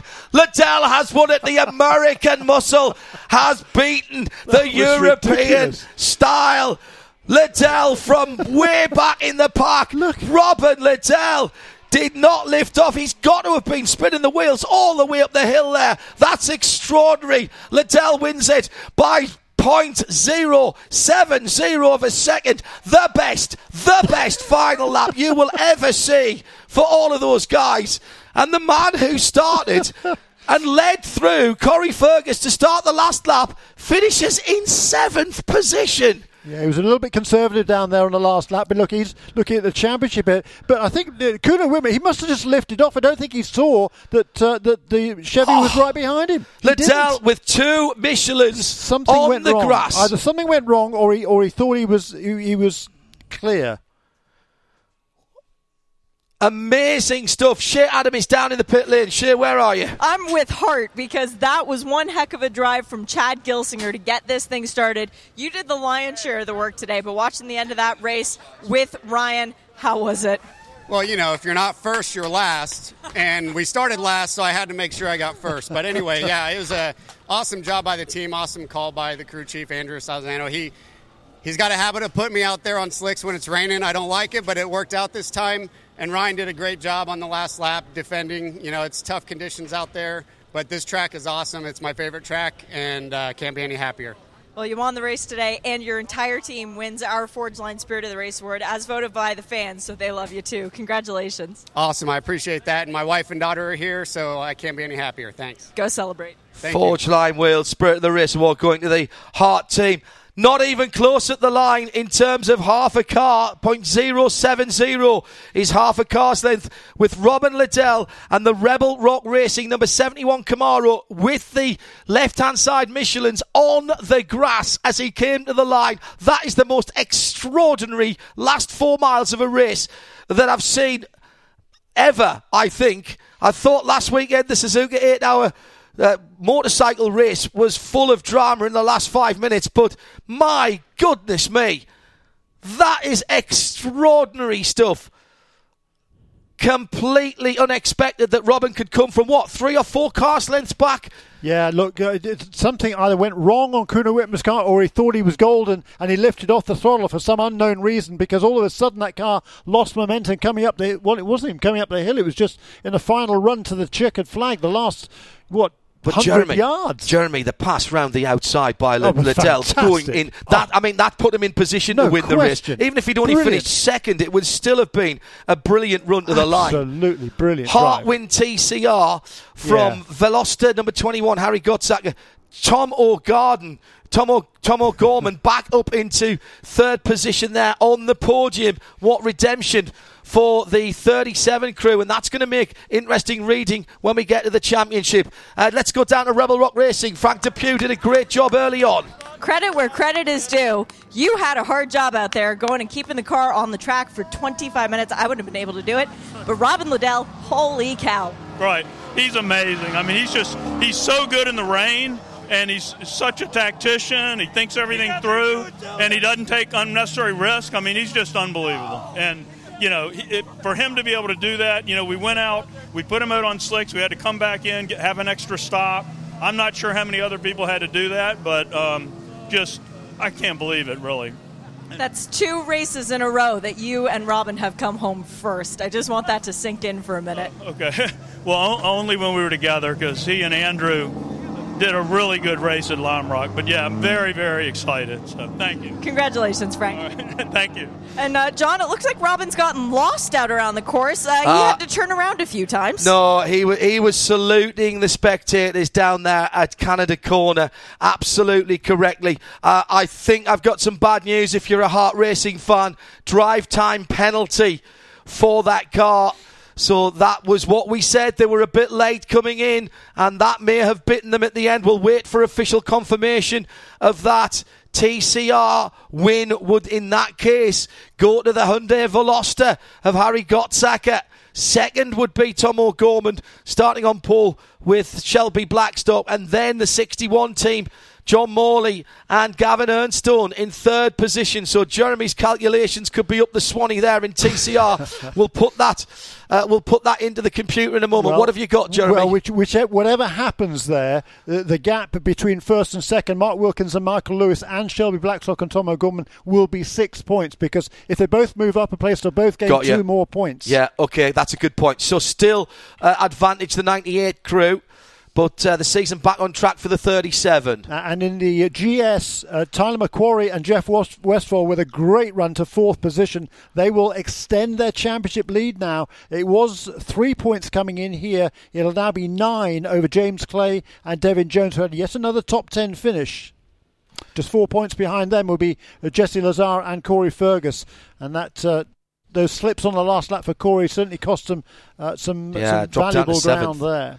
Yeah, gone down to seventh. We'll wait for confirmation on that and let's see which of the cars are brought into. 21 is in victory lane, says Shea Adam. So I think we can say that's official. The Hart guys missed out by a handful of seconds. They were just too late in getting them out there. So Gottsacker and has come through. Yeah, it's certainly the the news has got through to them. Fantastic. Felipe and Gottsacker get the win in TCR. Shea's hustling round to, I'm sure now, an even hoarser Robin Liddell than he was because he had been screaming into his helmet all the way up that hill. Had a good chat with Robin last night over at Marion's when we were having some very good ribs down there and we were putting the world to right. And delighted for Robin just a proof, if proof were needed, Jeremy, that when the chips are down, you need experience uh, as well as talent and skill behind the wheel. And Robin's got plenty of both of those. Great win in TCR then for Hyundai, there'll be some people who'll say that the Hart team are a little bit unlucky, but the rules are there and they missed out. I said it at the time. 21 has won TCR. That has pushed the 89 car. Let's see how far down it'll that's go to last. It'll, It'll go, go to, to the last. Back, yeah, right. go- if it doesn't meet minimum drive time, it'll go to the to the back of the field. Right. In TCR. Shea uh, Adam. in- sorry, go ahead, well, uh, if Jeremy. you- Go if ahead. to the manufacturers championship. Yes. unless- if, if we don't have the, the Yeah, winners go ahead. in in TCR, uh, the Honda now will have a a four point lead over Hyundai, which will move up into second place, two points ahead of Audi. Manufacturers in GS, Mercedes will extend its lead by a couple of points from two to four over Audi, and the McLaren will be moving closer into a little bit closer in contention as well, just nine points off the lead. I'm still trying to get my head around what I've just seen. That's another dash up the hill, isn't it? Remember Mazda back all those years ago? And the Dyson car with Guy Smith against the Muscle Milk car Lucas Luhr as they came up the hill. Who's got the ponies? I remember shouting that at that Yeah. point. That came that was happening from a lot longer way. How did Robin manage to pick his way through the traffic and then that double overtake into Canada corner? Extraordinary stuff. Absolutely extraordinary stuff. Driving as if his life depended on it there. And that put him in the position to power up the hill. Good old cubic inches. Robin Liddell has. Uh, well, he looks absolutely blown out. Shea Adam, has he got any words for us? Robin Liddell, who is completely out of energy. And what class? Carl Thompson comes over to congratulate him. Said, What a pass that was. That last lap, Robin. Where did you find the inspiration, mate? Well, you know, I'm a bit of an old hand, so I know never to give up. And it can change at the drop of a hat like it did there. So obviously, uh, some of the, re- the restarts were very tough. Not the second restart was in P4, but the one prior to that was very difficult.